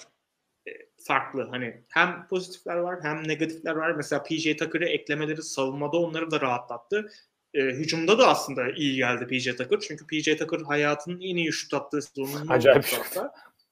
Çok enteresan. Yani ben de ben ben hiç beklemiyordum öyle söyleyeyim. Geçen yıl Milwaukee'de gösterdiği durumdan sonra yani şu anda böyle işte son iki haftadır abi baktım şeyde e, fantezide birazcık bakıyordum. %70'le falan şut atıyormuş yani PJ Tucker. Yani ben PJ Tucker'ın %70'le şut attığı bir iki haftalık periyot görmedim. Yıllarda takip ediyorum yani. Hakikaten görmedim öyle bir şey. O yüzden e, benchlerinin çok derin olmadığından bahsetmiştik senle Kaan. Ama PJ Tucker'ın iyi başlaması, Hero'nun çok beklenenden e, iyi başlaması onları iyi bir yere getirdi. Yani neredeyse doğu birinciliğiyle şey flört ediyorlar. İşte bir maç gerideler dediğim gibi. E, yalan makinesinde yani ne kadar yalanlar en son ben fikrimi söyleyeyim. İlk önce siz fikrinizi söyleyin. E, Cem senle başlayalım istersen. Bugün hep ilk topu bana atıyorsun. Teşekkür ediyorum. Ee, unut, unutmam bunu Korkut. Teşekkürler. Ee, ben fark ben etmemiştim de, ama ben de yanlış yanlışlıkla oldu Kaan'cığım. Özür dilerim ama tamam. Evet. Ee, ya açıkçası yalan makinesine e, soktuk ama ben çok düşük bir puan vereceğim. Ben bir veririm herhalde ne kadar yalan olduklarına dair. Bence hani çünkü şu ana kadar gösterdiklerinden de bir yüksek vitesleri de var gibi düşünüyorum. E, ben çok çok beğeniyorum. Ben sene başında da beğeniyordum ama ben playofflar için çok iyi bir takım olacaklarını düşünüyordum. E, dar kadroları sebebiyle normal sezonda çok bir şey göstermezler. Ama playofflarda işte ligin en iyi savunması e, olurlar. Hücumda da idare edebilirlerse hani çok tehlikeli. Hani e, Brooklyn'den sonra Milwaukee ve Miami'yi kafa kafaya koymuştum playofflar için ama normal sezonu böyle 6. 5. 6. falan bitirmelerini bekliyordum. E, hiç öyle olmadı. E, Jimmy Butler beklenimden daha e, iyi oynuyor. Tyler Hero aynı şekilde. O yüzden ben çok, oldukça yükseğim Miami'ye. E, Kyle Lowry'de yani en ciddi faydası Kyle Lowry'nin gerçekten bu tempoyu ayarlayıp yani takımı çok kendisi koşmasa bile takımı koşturma konusunda çok meziyetli bir e, Abi, oyuncu. Bu kadar çok bu kadar çok böyle cross court pas atan yani Rondo atar mesela bunları ama tabii Rondo çok az oynuyor. Şey evet. Kyle Lowry rebound alıyor. Direkt böyle kim koştursa onu atıyor mesela. Evet. Çok enteresan bir tempo evet. ayarlaması var onun. Çok iyi. Ve işte hücum yarı saha hücumu bu kadar kısıtlı olan bir takım için yani geçiş hücumunda ne kadar sayı bulursanız o kadar iyi.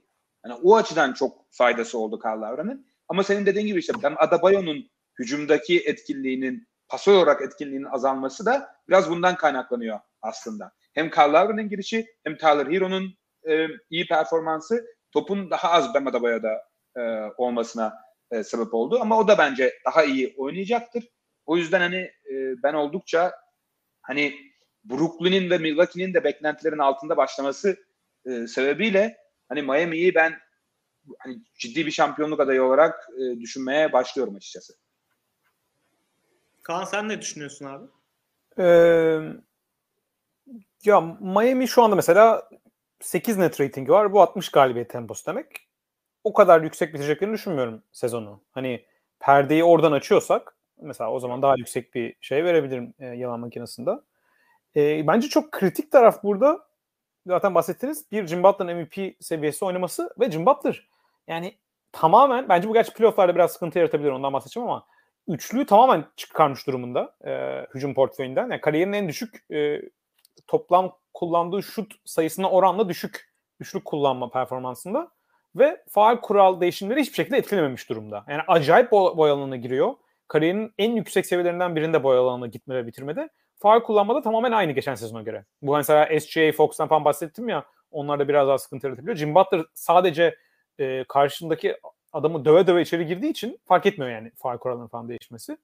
O yüzden hücumda kariyerin herhalde en iyi sezonu geçiriyor şu an Jim Butler. Savunmada da hala yani en iyi çift yönlü kanatlardan biri olmaya e, devam ediyor. Ona da ek olarak Tyler Hero çok yüksek perdeni açtığı için bu mesela benim normal sezonda Miami için en büyük e, şüphem Lowry veya Butler'dan biri maç kaçırdığı zaman takımın hücumu çok sıkıntı yaşayacağıydı. Ve o iki oyuncu da çok maç kaçıran oyuncular olduğu için normal sezon e, performansını aşağı çekeceğini düşünüyordum. Hala bu olabilir. Yani şu ana kadar Jim Butler galiba 2-3 maç kaçırdı. Lowry de bir 2 maç kaçırdı. O yüzden biraz daha sakatlık e, olabilirler. Ama burada Tyler Hero'nun çok daha iyi başlaması her maç en azından Butler veya Hero veya Lowry veya Hero olması Hero bu seviyedeyken çok daha e, makul bir seviyeye taşıyor hücumu. O açıdan Hero'nun bence bu seviyeye gelmesi, böyle başlaması e, çok önemli. E, ben yorumlarına katılıyorum. Hücumda daha sıkıntılı. Orada açıkçası e, Duncan Robinson bu kadar kötü başlaması da Bam'i de etkiliyor. Yani çünkü e, Bam'in ikili oyunlarda genelde Duncan Robinson'la e, çok e, üzerinden oynarlardı. Duncan Robinson'ın kötü başlaması Bam'i de bence biraz daha etkili ama Bam'den zaten bizim asıl beklentimiz hücumda e, başka parçalardan bağımsız olarak kendi performansını arttırması, o seviyeye gelebilmesi şu anda o ışığı vermedi. Mesela geçen normal sezonda bence daha iyiydi. E, orta mesafeden e, bireysel yaratımdan şut kullanmaları falan. O açıdan orada biraz ayakkabılık var ama ben Adebayo da savunmada çok iyi yani. E, onu da söylemek lazım. E, işin savunma tarafında. Bayağı e, herhangi bir eksik varsa. Takım olarak zaten çok iyiler de ben de çok iyi. Yani Korkut dediğin gibi bence bir sürü farklı taraflara gidebilecek faktör var. Onların hepsinin kafamda e, toplayınca hani 60 galibiyet temposuna devam etmeyeceklerini düşünüyorum. Ama normal sezonda benim bekle, beklediğimden, sezon başı beklediğimden biraz daha iyi bitireceklerini e, düşünüyorum. Hani yalan makinesinde 60 galibiyet temposu dersek o zaman hani 7-8 e, falan derim yani yalan seviyesinde ama Heat işte playoff'lara ilk dörtten girecek dersek o zaman da hani 2 veya 3 derim e, yağmak için. O, o çok daha bence o performansa yakın devam edeceklerdir. Öyle bir yerdeyim. Son olarak da şey ekleyeyim. Playoff'larda şeye katılıyorum yani playoff'lara daha iyi e, bir performans, normal sezonda daha iyi performans çıkmalarını bekliyordum. Sadece şöyle bir sıkıntı var. Jim Butler'ın bu kadar çok üçlü bırakmış olması karşılarında iyi switch sonrası yapan bir takım olursa e, karşı takımın dengesini böyle bozabilecek oyuncu sayısı e, biraz kısıtlı Miami'de bu seviye bir takım için. Yani şampiyonluk adayı olarak bahsediyorsak mesela geçen sezonki Bucks serisini hatırlayalım. Karşı takımlar iyi switch yapan bir moda geçerse ne Lowry ne Butler. Hero belki en çok ama ne kadar çok güvenebilirsiniz yine de Hero'ya mesela bir Bucks karşısında. E, karşı takımın hücum, karşı takımın savunma dengesini iyi switch yaparken bozabilecek bir oyuncu eksiği playofflarda en elit seviyeye çıktığın zaman biraz sırıtabilir e, Miami'de. Bunu tabii ki savunmayla, takım oyunuyla kapatabilirler. E, ama o soru işareti bence e, devam ediyor. O yüzden ben hala Bucks ve net seviyesinde mesela aynı seviyede görmüyorum. Ama e, onların dışında bence Sixers da iyi gözüküyor. E, Sixers'ın biraz önünde. E, o seviyede görüyorum şu anda Heat doğru. Ya ben de katılıyorum abi. Çok güzel anlattınız zaten. Ee, ben sadece burada bir Max Truss'a bir şey açmak istiyorum. e, nedir adı? Parantez açmak istiyorum. Hayatımda bu kadar e, şuursuz şut atan bir adam daha görmedim. Yani hani çok fazla şuursuz şutör, Von Wafer var falan yani gördük yani ama Max Strus böyle eline gelen her şeyi gerçekten sallıyor ve şey e, fena bir tehdit değil abi. Hani yani böyle şey en azından ona bir tepki vermeniz gerekiyor. E, o yüzden Cem sen bir şey mi söyleyeceksin bu arada? Ben beğeniyorum abi onu diyecektim sadece. iyi, iyi, iyi oyuncu. Bence de abi yani böyle şey yani hani enteresan bir tehdit. E, yani durmadan üçlük sallayan bir adam. E, PJ Tucker'da dediğim gibi benim beklentimin çok çok üstünde oynuyor. E, yalan metrede ben de çok düşük puan veriyorum. Bence gerçekten e, önemli ve tehlikeli bir takım olduğunu düşünüyorum. İstiyorsanız panik metreye geçelim. Orada 3 tane takımımız var. İlki Pelicans. Bilmiyorum Pelicans'la ilgili ne kadar panik metrede konuşmak lazım. Çünkü bence çok yani panik yapılacak bir durum bile kalmadı hani ortada. Bence ee, panik metreyi kırdılar abi. Yani, aynen. Panik, metre, panik metrenin dışına hani, panik metrenin dışına çıktılar. Emre Güney'i burada bir bağlayabilsek güzel olurdu. O hala e, Pelicans tepesinde hayatta kalmaya çalışıyor. Mücadele ediyor. Yani şey Pelicans'ın işte o son Clippers maçını izleyince şey diyebilirsiniz böyle hani yani bir umut var falan diyebilirsiniz. Ama mesela Satoranski'nin durumu yani Satoranski geçen yıl Bulls'ta bayağı iyi oynuyordu. Bu yıl şey gibi böyle hani ne bileyim NBA'de böyle çöp ötesi oyuncular olur ya böyle birazcık süre alan. Yani o o, o seviyede mesela Satoranski. Ben asla anlamıyorum nasıl bu kadar düştü. Ee, Zion'un durumu zaten belli. Ne zaman dönecek dönmeyecek belli değil. Ee, şu an şey kontaklı e, antrenman yapmasına izin verilmiş ama ne zaman sahaya döner, ne kadar oynar, back to back oynar mı oynamaz mı? Kaç kilo değil. döner? yani yüz, aynen e, yorumlarda şey vardı 170 kilo e, olduğuna dair bir yorum vardı. E, yani dönse de ne yapacak? İşte back to back oynayacak mı? Belli değil. Niye oynatırsın mesela? Mesela şey var yani. Bu kadar böyle kaybeden bir takımda sen süperstarını oynatmak ister misin? Yani o, o soru var. Şey var Zion açısından. Yani her yıl bu kadar kaybeden bir takımda ben ne kadar oynamak isterim? soru işareti var. Takas ister mi Zion? Bu soru işareti var. Ee, böyle bir sürü korkunç e, durumla uğraşan bir takım. Ee, Kadir Bey 250 kilo olduğunu söylemiş Zion'un. 250 pound herhalde. Yani neyse. Ee, 250 pound da çok az. O da çok az. Yani. Cem kadar falan. Neyse.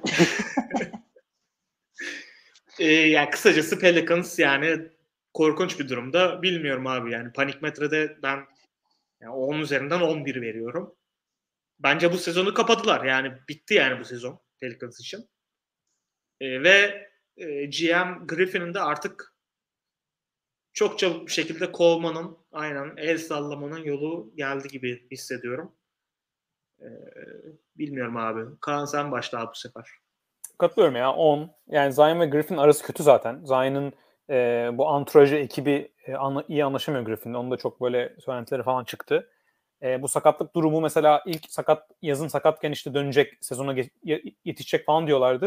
Yani Artık şimdi Aralık mı Ocak mı dönecek yani bu kadar böyle bir kopukluk çok sıkıntı. Zayn'in bu kadar e, yani ciddiye mi almıyor artık neyse ne yani sonuçta iyi bir iyileşme durumu geçirmediği çok bariz e, bir şekilde ortada.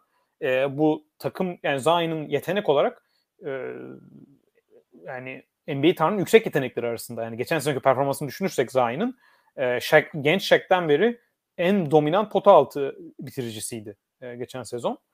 E, bu noktaya gelmiş olması bir anda e, basketbol dışında büyük sıkıntılar da e, gösteriyor. O yüzden zaten sadece oradan 10. Onun üzerine mesela Alexander Walker sezona garip girdi. E, Jackson Hayes ben biraz daha yamasını bekliyordum. Tamamen kopuk. Yani e, çok fazla sıkıntı var. E, Griffin'in kovulmasıyla yeni bir sayfa açılabilir belki. Oradan biraz daha e, toparlanabilir ama yani ben de 10 diyorum çok da e, uzatacak bir şey yok. Yani Zayn dönerse biraz daha e, maç seyir zevki yükselir. E, daha belki yani makul bir hani galibiyet rakamına çıkmaya çalışabilirler ama e, ben de hani kayıp bir sezon şimdiden e, olmuş gibi şu anda Pelicans. Cem? Ya ben de aynı 10-11 neyse. Bence hatta daha da endişe verici gelecekleri açısından panikmetre yani panikmetreyi kıran şey o yani. Çünkü belki de NBA tarihinde ilk defa bir çaylak oyuncunun daha ilk kontratı bitmeden agasını isteme ihtimali e, azımsanmayacak derecede fazla. Yani e, zaten Zayn hala sözleşme e, uzatmaması, uzatmak istemediğine yönelik haberler çıkıyor. Yani Pelicans'ın bu durumu devam ederse Zayn kesinlikle ayrılmak isteyebilir ve bu daha önce NBA tarihinde olmuş bir şey değil. Yani bu, bu bile hani Zayn gibi bir oyuncunun bunu yapmış olması hani sizin kulübün e, algısı ve reputasyonu açısından da çok e, zarar verici e, bir durum. Yani Pelicans'ın saha içi performansı dışında bir de endişelenmesi gereken böyle bir e, konu var. Ya abi çok katılıyorum. Bence de 10 üzerinden 11 dedim ben. 25 falan da diyebilirdik yani. O yüzden çok konuşmayalım istiyorsanız devam edelim. Ee, ikinci panikmetre takımımız Kings olarak belirledim şu anda. Ee, Walton'u da yeni kovdular. Onu da yani konuşalım istiyorsanız. Yani zaten iki yıldır e, kovulmasını en çok beklediğimiz e, şeydi, koçtu. Kaan burada güzel bir grafik şey yaptın galiba. Sen istiyorsan anlat abi. Ee, bu Kirk Goldberg'in bir ESPN e, medya mensubu e, bu tweet'e attık Luke Walton kovulduktan sonra. 2006'dan beri e, Rick Edelman'ın gittiğinden beri e, 15 yılda 10 koç değiştirdi Sacramento Kings ve hiç playoff'a giremediler. Bütün bu süreçte 10 koç arasında en yüksek galibiyet yüzdesine takıp galibiyet yüzdesine sahip olan koç Luke Walton. %42.2 ile. 42 ile. Müthiş bu bir takımın, bu ya. Takımın 15 senelik durumunu zaten bir tweette özetleyen bir durum var burada. Yönetimin sıkıntısı her şeyi gösteriyor.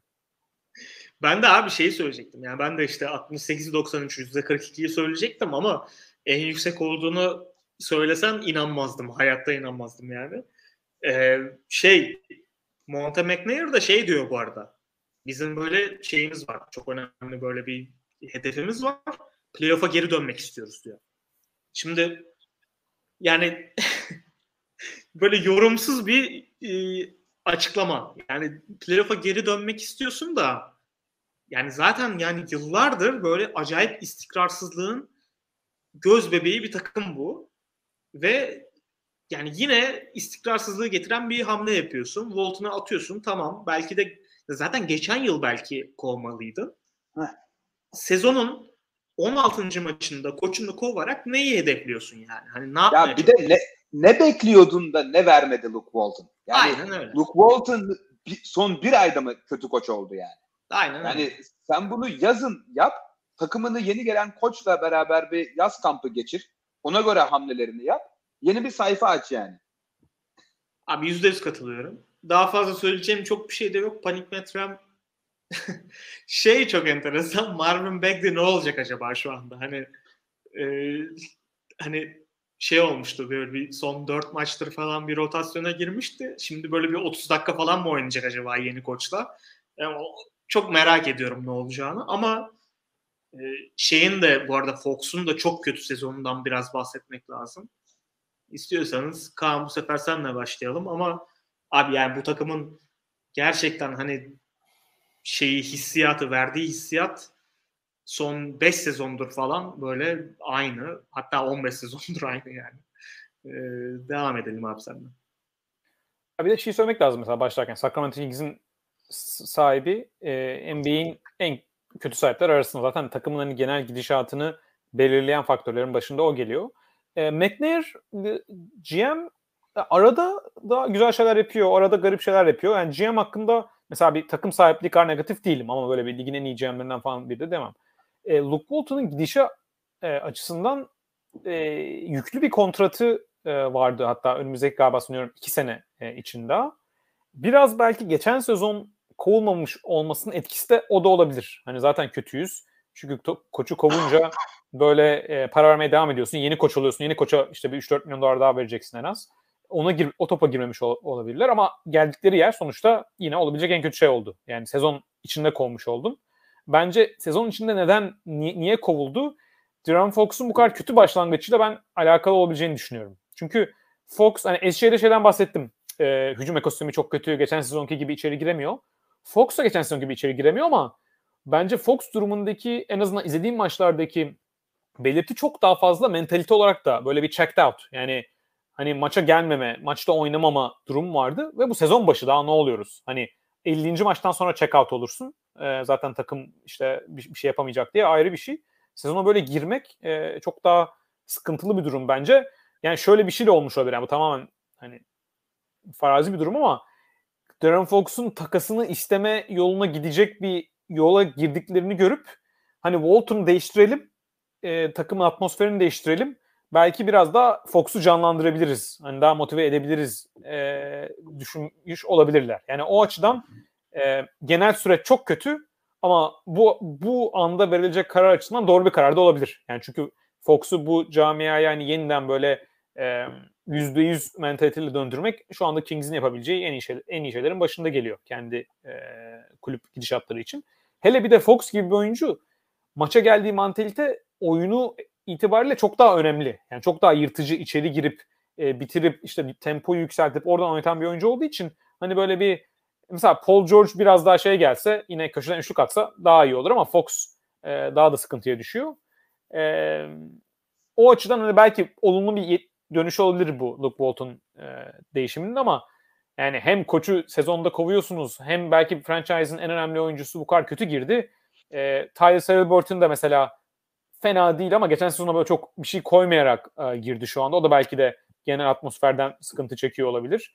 E, Devian Mitchell çaylakları çok savunmada çok iyi e, sinyaller veriyor ama böyle bir 3 gardlık garip bir durumları var Halliburton, Fox, Devian Mitchell. Ya bunların hepsini üst üste koyunca bence panik metrede hani Kings şu anda e, 9 falan derim. Bir de Bagley tarafı var. Orası zaten acayip. Mesela yarın e, takım toplantısı yapılıyormuş e, yönetimle oyuncular arasında. Şey falan diyebilirler yani. 15 senedir deniyoruz. Olmadı. Koçsuz devam edeceğiz falan diyebilirler belki. Yani öyle bir durumda. Hatta mesela Bagley koç yapsınlar. En azından sahada oynamaz. Yani öyle bir durum da olabilir. Ya da ee, Bagley'nin babasını koç yapabilirler. Yani. Ama o zaman Bagley 40 dakika oynar. 40 dakika Bagley'nin bu arada e, şeyi, agent'ı, e, temsilcisi Twitter'dan savaş açtı Kings'e. Ne yapıyorsunuz siz Bagley neler falan diye. Yani acayip bir çalkantılı durum. O yüzden hani hani Pelicans 10 ise onlar 9 ama yoksa onlar da 10 mesela. Öyle diyebilirim Kings için yani. Ya ben de çok katılıyorum. Yani Bagley ya bu arada şey ya hakikaten Bagley'nin böyle 35 dakika oynadığı bir senaryoya çok hazırım şu anda. Bunu izlemek istiyorum. Ee, görmek istiyorum yani ne, ne yapacağını. Ee, Cem sen de abi yorumlarını yap. Yani bence bir takım yani hedef olmayan bir takım Marvin Bagley kumarını yapabilir ya. Ben hani o kadar da kötü bir oyuncu olduğunu düşünmüyorum yani. Hani ciddi misin? Ciddi misin şu anda? Evet şu açıdan ciddiyim. Yani Sacramento'da bile dakika alamayacak, rotasyon dışı kalacak bir oyuncu değil yani.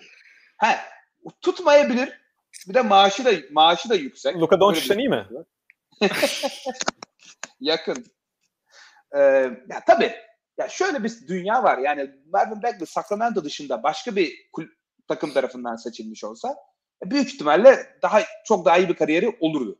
He, tabii burada Marvin Bagley'nin olduğu oyuncu gösteremediği gelişme falan tabii ki bunların da etkisi var ama hani seçildiğiniz e, camiada sizin kariyerinizi doğrudan etkiliyor e, maalesef.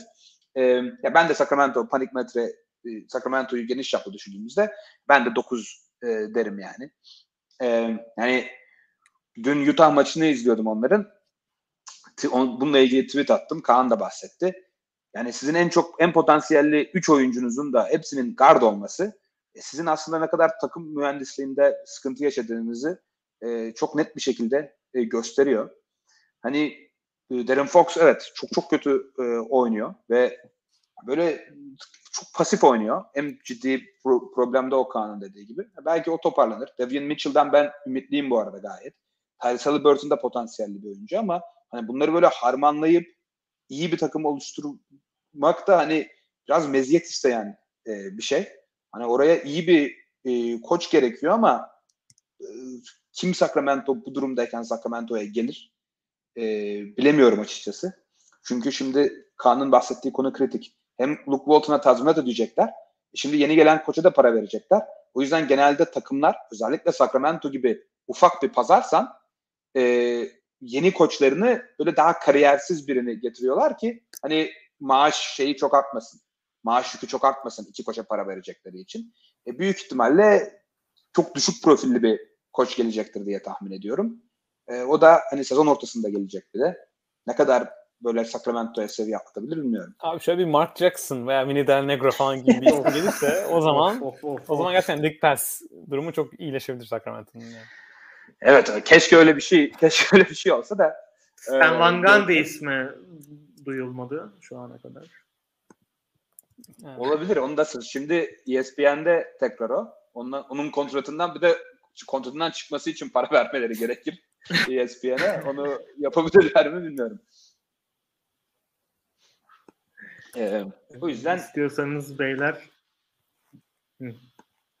yani ben benim Sacramento e, alt e, tahmini benim en iyi tahminlerimden biriydi e, benim açımdan. O yüzden sezon başında.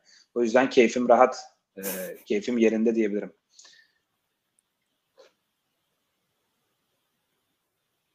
artık galiba internetim kötüleşti ama şey yapayım. San Antonio Spurs son takımımız. Onu da söyleyeyim.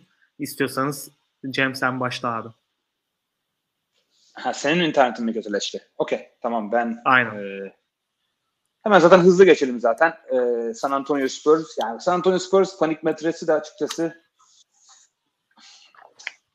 e, 7 7 diyeyim ben. Bu da belki 6 diyeyim.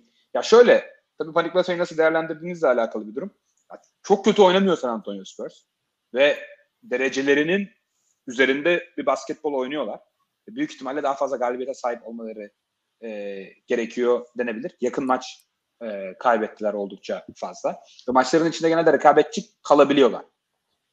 Ama hani böyle inanılmaz yüksek potansiyel göstermeyen e, genç oyunculara sahipler. Yani hepsi iyi rol parçaları ama hiçbiri böyle net bir şekilde bu All-Star olur diyebileceğim bir oyuncu yok en iyi gelişimi DeJounte Murray gösterdi. Gayet de iyi oynuyor ama hani gelecekleri açısından da böyle acayip ümit verici, aydınlık bir durum olmadığı için yani bu başlangıç o açıdan endişe verici. Çünkü bu takım bu sene kazanmak istiyor biraz. Yani Popovic olduğu sürece bu takım zaten kazanmak isteyen bir takım. E, ama kazanamıyorsun da. E, mesela Derek White ben bu sene ümitliydim. E, çok kötü oynuyor. Bir gelişme gösteremedi. E, yani seçtikleri çaylaktan, Josh Primo'dan çok bir şey e, göremedik e, şu ana kadar. Yani tek ümitleri hani Batı'nın dibi gerçekten çok düştü. Yani e, Houston'ın felaket olması, New Orleans'ın felaket olması, OKC'nin oraya gelecek olması. Yani play-in kovalamak çok kolay Batı'da. Yani otomatik olarak siz bu üçünün üstünde olacağınız için zaten bir iki takım geçseniz daha e, play-in yapıyorsunuz. Ama hani play-in yarışında olmak bu takıma yeter mi? E, yani daha fazla bir şey göstermeleri gerekiyor gibi düşünüyorum. Bireysel e, çerçevede. Onu da göremediğimiz zaman biraz panik metreyi yükseltmemiz gerekiyor diye düşünüyorum. Kaan sen ne düşünüyorsun abi? Ee, ya benim mesela bu sezon için bir panik, panik düşünürsek o zaman daha düşük derim açıkçası. 3-4 falan yani. Çünkü zaten Spurs'un Cem söyledi yani şu anda net ratingleri 34 galibiyet seviyesinde. Ben galiba sezon başında 33-34 galibiyet alır diye düşünüyordum e, Sacramento için. Biraz daha maç kaybettiler ama o daha normalleşir.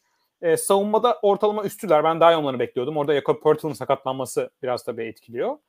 E, daha uzun çaplı kulüp hani franchising gidişatı olarak ben de hani biraz daha 5-6'ya belki 7'ye yani 5-6'ya çıkabilirim. Çünkü orada hani Cem'in dediği gibi e, çekirdekte böyle acayip süperstar sinyali veren hani çok bir şu anda oyuncu yok ama mesela Murray e, gayet iyi başladı sezona. E, biraz Murray'de şey sıkıntısı var yani çok iyi oynuyor ama şutların %45'ini orta mesafeden kullanıyor. Ve orta mesafeden iyi atıyor kötü değil ama orta mesafeden Kevin Durant gibi atmazsanız yani şu anki NBA'de şutların yarısını orta mesafeden kullanmak e, oyuncunun hücum tabanını acayip sınırlayan bir şey. Yani burada hani böyle bir klasik orta mesafe hiç atmayın falan öyle bir modda değilim ama %45 çok yüksek. Yani e, onu biraz daha şut profilini değiştirmesi lazım. Spurs'un de yani hani NBA'in 2000'lerin sonunda 2010'ların başında bu kadar modern oyununun başını çeken bir takımın genelde oyuncuları bu kadar orta mesafeye itmesi e, de sıkıntılı bir durum. Yani Popovic abi zaten... galiba pardon abi böldüm de galiba şey değil mi abi? Bu sezonda yine en az üçlük yani tüm şutlarının en azını üçlüğünden atan takım galiba. Ee, olabilir. Ya şu anda önümde yok ama şaşırmam ya. Zaten Murray'nin bu kadar kullanması direkt oraya itiyor onları yani. Ee, bakabiliriz bir sonraki bir sonraki program için falan. Ee, ama onun dışında mesela Devin Vassell bence güzel e, sinyaller veriyor bu sezon. Yani hücum da yapabilecekleri şeyler, dribbling üstü, skoru falan e, izlediğim maçlarda gayet daha iyiydi geçen sezona göre. Benim beğendiğim bir oyuncu. Keldon Johnson biraz istikrarsız ama fena değildi. Şuttan daha iyi e, başladı. Hani o tarz şeyler de var. O yüzden çok kötü bir e, durum yok. E, Derek White Cem dediğin gibi bence de büyük bir hayal kırıklığı. Lonnie Walker yine e, kötü başladı. Hani no, bu sezon için çok bir panik bir durum yok. Genel gidişat için e, çok parlak da bir şey yok. Hani Spurs'un durumu şu anda e, orada geliyor bana. E, belki sezon başında Cem senden biraz daha düşüktüm herhalde Spurs için. onun da bir e, etkisi olabilir. Panik metre farkında. E, ya ama ben yine de, de ben de senin gibi biraz daha uzun vadeli düşündüm yani bu seneden ha. ziyade. Ha. E, öyle yani. Hani çok böyle bir e, şey orta şey orta gelir tuzağındalar yani. biraz öyle bir durumda şey diyoruz o zaman. Demar DeRozan'ı arıyorlar diyoruz o zaman. Spurs'la ilgili. e, ararlar tabii. Yani MVP takımlarında olsa iyi olurdu tabii. Aynen. Yani Demar DeRozan orada olsaydı 82-0'dı zaten. Spurs. Ee, onun dışında beyler yani NBA ile ilgili böyle e, şey yapmak istediğiniz, değinmek istediğiniz bir nokta var var mı? E, böyle küçük bir şey de olabilir. E, yoksa kapatalım isterseniz.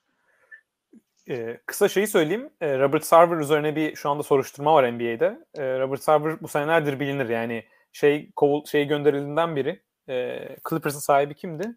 Sterling. E, Sterling. Sterling gönderildiğinden beri hani NBA'in ikinci iğrenç karakteri Robert Sarver olarak diye konuşulur. Şu anda e, bir, bir makale çıktı. Sanıyorum 40 ayrı kişiyle falan e, görüşülmüş makalede. Belki daha da fazla olabilir. Hepsi yani neler neler diyor. İşte yani ırkçılıktan cinsiyetçiliğe böyle genel iş toksik e, şey atmosfer kurmada ne arıyorsan var yani adamda. E, ve o kadar çok kişi o kadar spesifik şeyler söylüyor ki yani yalan olması bir noktadan sonra imkansızlaşıyor. Yani 40 kişi falan söylediğin zaman bir yerden sonra hani şey yapıyorsun. Hani adam... Ya iş, top, iş toplantısında çalışanlarından birinin donunu indirmiş herkesin ortasında. Yani böyle, böyle bir adam yani. Ben bunu, bunu bile ya. kim niye uydursun zaten? yani. Abi inanılmaz acayip bir şey. Bu da NBA'in aslında e, şeyini gösteriyor. Yani bu yumuşak karnı mı, kara tarafı mı göndermesi çok zor takım sahiplerine. Çünkü aslında Adam Silver takım sahipleri için çalışıyor. Yani ve herhangi bir takım sahibi Sterling durumunda çok e, şey vardı. E, smoking gun yani böyle bir acayip bir done vardı ortada. Ses kasetleri çıktı. Adam Magic Johnson'a saydırıyordu. Yani NBA'de ne yapabilirsin en kötü? Magic Johnson'a saydırabilirsin. Yani daha kötü bir şey yapamazsın. Anca öyle kovuldu. Orada da bir e, Sterling'in karısıyla bir anlaşma falan yapıldı. Sarver için çok böyle acayip bir ses kaydı veya e, çok net bir şey yani net şeyler var ama o belli bir seviyeye çıkamadığı için o net şeyler gönderil, gönderilmeyecek gibi e, konuşuluyor. Belki böyle bir senelik falan bir ceza alabilir. O da NBA'in takım sahip sahipleri üzerinden dönen güç dengesinin aslında ne kadar sıkıntılı olduğunu da gösteriyor. Çünkü e, Sarver'ın gönderilmesinde oylamayı diğer takım sahipleri yapıyor. Bir sürüsü düşünüyordur yani. Bu adamı böyle gönderirsek bir sonraki gün bana benzer bir şeyden bir şey gelir mi diye. E, orada bir sıkıntı olduğu da bariz yani uzun süreli düşünürsek NBA organizasyonu açısından. Ya aslında bir de şey abi, ha, sen söyleyeceğim. Şey diyeceğim çabuk yani bir de adama verdiğin yani adama ceza versen de adamın cezası takımını satıp 2-3 milyar dolar para kazanmak tamam. yani. Evet. Cezası da bu yani. Böyle bir adaletsiz bir e, durum var yani. Aynen öyle. Şey şeyle ilgili bir de şey Neil Olshey ile ilgili bayağı bir şeyler çıktı. Ha. Ee, o da bayağı bir sıkıntılı yani ha. benim okudum, okuduğum kadarıyla. Yani şu anda NBA'de bu e, sahipler ve GM'lerle ilgili böyle bir sürü rahatsız edici şeyler çıkıyor. Ee, ya o şeyi benim okuduğum böyle tersmiş yani. Ters ve sıkıntılı olmuş ama server düzeyinde bir şey görmedim ama belki daha detayını okumuşsundur. Ama evet. Ama onda onlar... soruşturma soruşturma başlattılar yani. Daha evet. sert şeyler çıkabilir. Çıkabilir. Aynen. Evet. Aynen. Şimdi çıkabilir. GM'ler şey kuruyormuş. E, union kuruyormuş. Ha. Ee, aynen. Sendikalaşıyorlar mı? Sendikalaşıyorlarmış. Çok inanılmaz. E, GM'ler tabii e, Amerika e, ekonomisinde çok sıkıntılı bir durumda oldukları için tabii kendi Aynen güçlerini öyle. arttırmaları önemli olur. Abi şey ka- kapitalizmin en alt basamağında yer alan insanlar kendileri. NBA genel menajer. Neyse. Tamam. O zaman e, zaten Silivri soğuktur diye başladığımız bir programdı. Biraz da Amerikan kapitalizmini de eleştirdik. E, bu şekilde bitirelim istiyorsanız. Ee, sevgili izleyicilerimize ve dinleyicilerimize teşekkür ederim. Ee, bizi takip ettikleri için. Videoyu like'larsanız yine çok sevineceğimizi bir kere daha hatırlatalım. Cem, Kaan, teşekkürler abiler. Ee, bir sonraki programda görüşmek üzere. Kendinize iyi bakın. Görüşürüz. Teşekkürler. Teşekkürler. Görüşmek üzere.